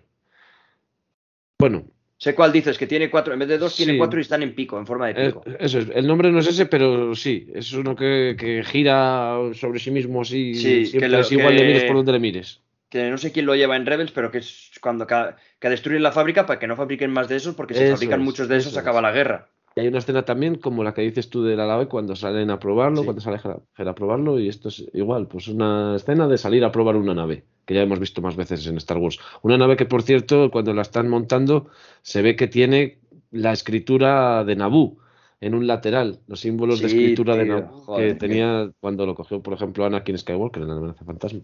Es que me encanta esta nave. Pero la, cómo la maquea, y la deja muy, muy tocha. Es como que la hace más el car de repente. Muy tocha. Bueno, va a llegar. eh, pues va a decir que sí, que de momento le convence y va a estar ahí esperándole ni más ni menos que Fennec muy conciliadora y muy amiga suya, le va a decir que, que le quiere contratar. Este le pregunta que cuál, cuál es el objetivo. Dice, no es un objetivo, dice, es que necesitamos refuerzos. Le da un saquito de dinero. Este dice, "Meh, tómalo, por esta vez corre de mi cuenta. Es decir, que le quiere ayudar. Pregunta, dice, dice, ¿para quién es el trabajo? Dices, para Boba Fett. Dice, entonces Sí. corre de mi cuenta. Corre de mi cuenta. Y se acaba el capítulo. Y aquí acabamos, chavales. ¿Qué os ha parecido? Oye, buen análisis, ¿eh? Le hemos dado. Pues es el mejor, sin duda. Eso está claro. Es que es el mejor capítulo, claro. Y la cosa queda ahora, eh, ¿cómo va a ser el siguiente? ¿Va a ir a buscar a, al Grogu o, o vamos a ver a, a Boba? Claro, porque Yo eso es creo que lo va a ir a por que ¿eh? Dice. Va a ir a por Dice, pero Por eso. antes tengo que ir a ver a un amigo. Tengo que ir a... Sí, claro. Sí, eso nos lo tienen que enseñar sí o sí. No puede aparecer de repente en Tatooine con él. Tiene Claro, que se lo dice a Fennec. Con y, est- y claro, lo que decí, lo que me lo ha dicho tú, Jesús, creo, ¿no? Veremos a Luke, Claro. que es el que está con Grogu. Sí, ¿no? ¿Qué pasará? eh, yo ¿Qué supongo que sí, de- debería salir. Yo espero que no, porque igual sería abusar un poco ya de, de la figura de Luke Skywalker. Ya, y bueno, bueno, igual está sobre entrenando todo por- por ahí, no sé. Sobre todo lo digo porque ese hombre ya no existe. Ese, ese, ese Luke. Que- joven, quiero decir. Sí, sí, sí, claro. Que, bueno, que supongo que a Mark Hamill le parecerá bien porque es un tío bastante majo, pero. Sí, cogieron uno que se parecía mucho y luego con un poco de CGI y tal. Pero se parecía un huevo el tío, ¿eh? Sí, el tío es muy parecido a Mark Hamill de joven. Se parecía un, un- un huevo. Lo malo es la voz, pero bueno. Bueno, pero es lo que hay. Es lo que. Bueno, No estaba a- mal del todo, ¿eh? doblada, de todas formas, se puede. Está bien. A nosotros doblada nos da igual, pero Claro. aún así es diferente también. Pero quiero decir que es lo que hay. Son películas de hace 40 años, ¿sabes? Sí, Que no- también se lo han cambiado a Darth Vader y al final te acostumbras. Yo a Darth Vader me acostumbré muy rápido, ¿eh? Mm. Mucho más rápido que a ot- otros cambios. que- Depende de qué Darth Vader. El de, el de Rebels es Loquendo. Pero también está bien. Pero es el A ver. Sí, hombre, claro. Bueno, conclusiones finales. Eh, ¿Tú, Juan? Por lo que decía antes, que el mejor capítulo de la serie de Boba Fett es el capítulo en el que no sale Boba Fett. Me ha encantado, ha sido un capitulazo y de lo mejorcito que he visto de, Star Wars. De lo mejor. No, hombre, no se puede comprar a una película, pero uf, es de lo mejor. Es que es lo que dices, que la Bryce Dallas Howard esta es una máquina. Lo clava, todos los easter eggs, eh, todo el fanservice. Eh, en la medida justa, en los momentos adecuados, muchas referencias a la amenaza fantasma, sobre todo, que es una de, de mis pelis favoritas, porque fue con la peli que yo me inicié en esto, y bueno, un 10. Un 10. Sí. Sobre todo, de lo mejor que he visto en Star Wars, no sé, pero. Porque estamos muy en caliente, pero, pero está, es muy bueno. Sin duda es de lo mejor que también he visto en la propia serie Mandaloriano. Es un capítulo que igual debería haber estado encajado en el Mandaloriano en la tercera temporada, incluso. Para. Cuenta muchas cosas. Claro. Podía ser eh, toda la escena final directamente con Fenesan, podía ser un postcréditos del último capítulo de la segunda temporada. También creo que es el capítulo más largo de todos, hasta el momento. Son 50 minutos aproximadamente. Sí, pero bueno, se queda en 40 o así luego, ¿eh? En plan, son- es parecido al anterior y tal. Porque ahí entre los créditos con eh, los artes conceptuales que te enseñan y los créditos finales, te quita un montón de, de tiempo. Por, cierto, que los, los artes conceptuales son luego los que se recaban y recopilan en el libro de arte de, de la, de la serie. Y están muy chulos, ¿eh? La gran mayoría. Yo siempre me quedo viéndolos un rato porque cuentan muchas cosas de cómo iba a ser y cuál era la, esa protoidea de, de todo lo que hacen después. Me gusta un montón. A mí también me gusta mucho que acaben así los capítulos. Siempre me quedo a verlos todos. Eh, me- y bueno, de hecho, si lo habéis visto muchas veces, eh, si me gusta una, lo paro y es- Sí. durante la semana es mi foto de perfil de WhatsApp. ¿Cuál tienes ahora? Ahora tengo, bueno, ahora, ahora tengo eh, Boba Fett de Lego, que me llegó ayer, y es la que puse cuando había puesto una del, del arte conceptual, que era el Mandaloriano, pero como tú habías dicho que todavía no lo habías visto, la quité para que no la vieses. Y es puse que, este cojones, que no lo había visto, ¿eh? Y digo, hostia. También te digo que decir que aparece el Mandaloriano no es un gran spoiler, tío. En plan, No, estaba claro. no lo es porque, joder, en el momento que ves el puto nombre del capítulo lo sabes. Pero que te lo digan en redes puede joder. Bueno, pero salía empuñando la espada oscura y tal, y aunque sabíamos que la tenía, bueno, digo, la voy a quitar rápido. Claro, claro, tú dices, ¿sale el Mandaloriano? Pues vale, eh, no tiene contexto ninguno, pues joder, el uno ha salido de la serie del otro, el, el otro puede salir de la serie del uno. Hasta ahí lo puedo entender, pero los spoilers que se han hecho en redes sí que son malos. Son una mala fe. Así que nada, chicos, yo, bueno, yo creo que ya durante toda la serie lo he estado, lo he estado diciendo, que me ha parecido el capítulo y que todo, así que no nos vamos a enrollar más. Esperamos con bastante ansia el siguiente, sobre todo para ver qué, qué camino tira y qué personajes más van a salir. Si va a salir Boba, porque puede que no, o que salga medio capítulo solo. Y que, pues, pues, espera a Grogu, a ver qué ha hecho, si ha avanzado, si ha aprendido a hablar un poco, decir papá o mamá o algo, por lo menos. O Saldrá agua. Grogu, saldrá Luke, saldrá Boba. Yo es el, primer, el primero de la- esta serie que estoy esperando, ¿eh? que sea miércoles para verlo. Yo también, no me había Saldrá pasado. Cara Santa. Claro, Cara Cara Santa, Santa tiene que salir. Cara Santa, eh, Mandaloriano se le merienda a Cara Santa, ¿eh? Bueno, bueno. Igual, igual le pega tres espadazos, pero van todos a la hombrera, ¿sabes? ¿Quién sabe? y no le hace nada. Puede pasar de todo, ¿eh? Con cara santa. Bueno, chicos, pues nos vamos a despedir. Sí. Jesús, tío, Bueno, muchas gracias por haber estado. nos vemos la semana que viene. A ver cómo sigue esto. Y bueno, Juan, pues nos despedimos. ¿Sabes por qué acabo por ti, no? Yo te digo porque- adiós. Porque os voy a decir que la fuerza os acompañe. Muy bien, chicos. Pues adiós. Eh, hasta luego y nos vemos la semana que viene.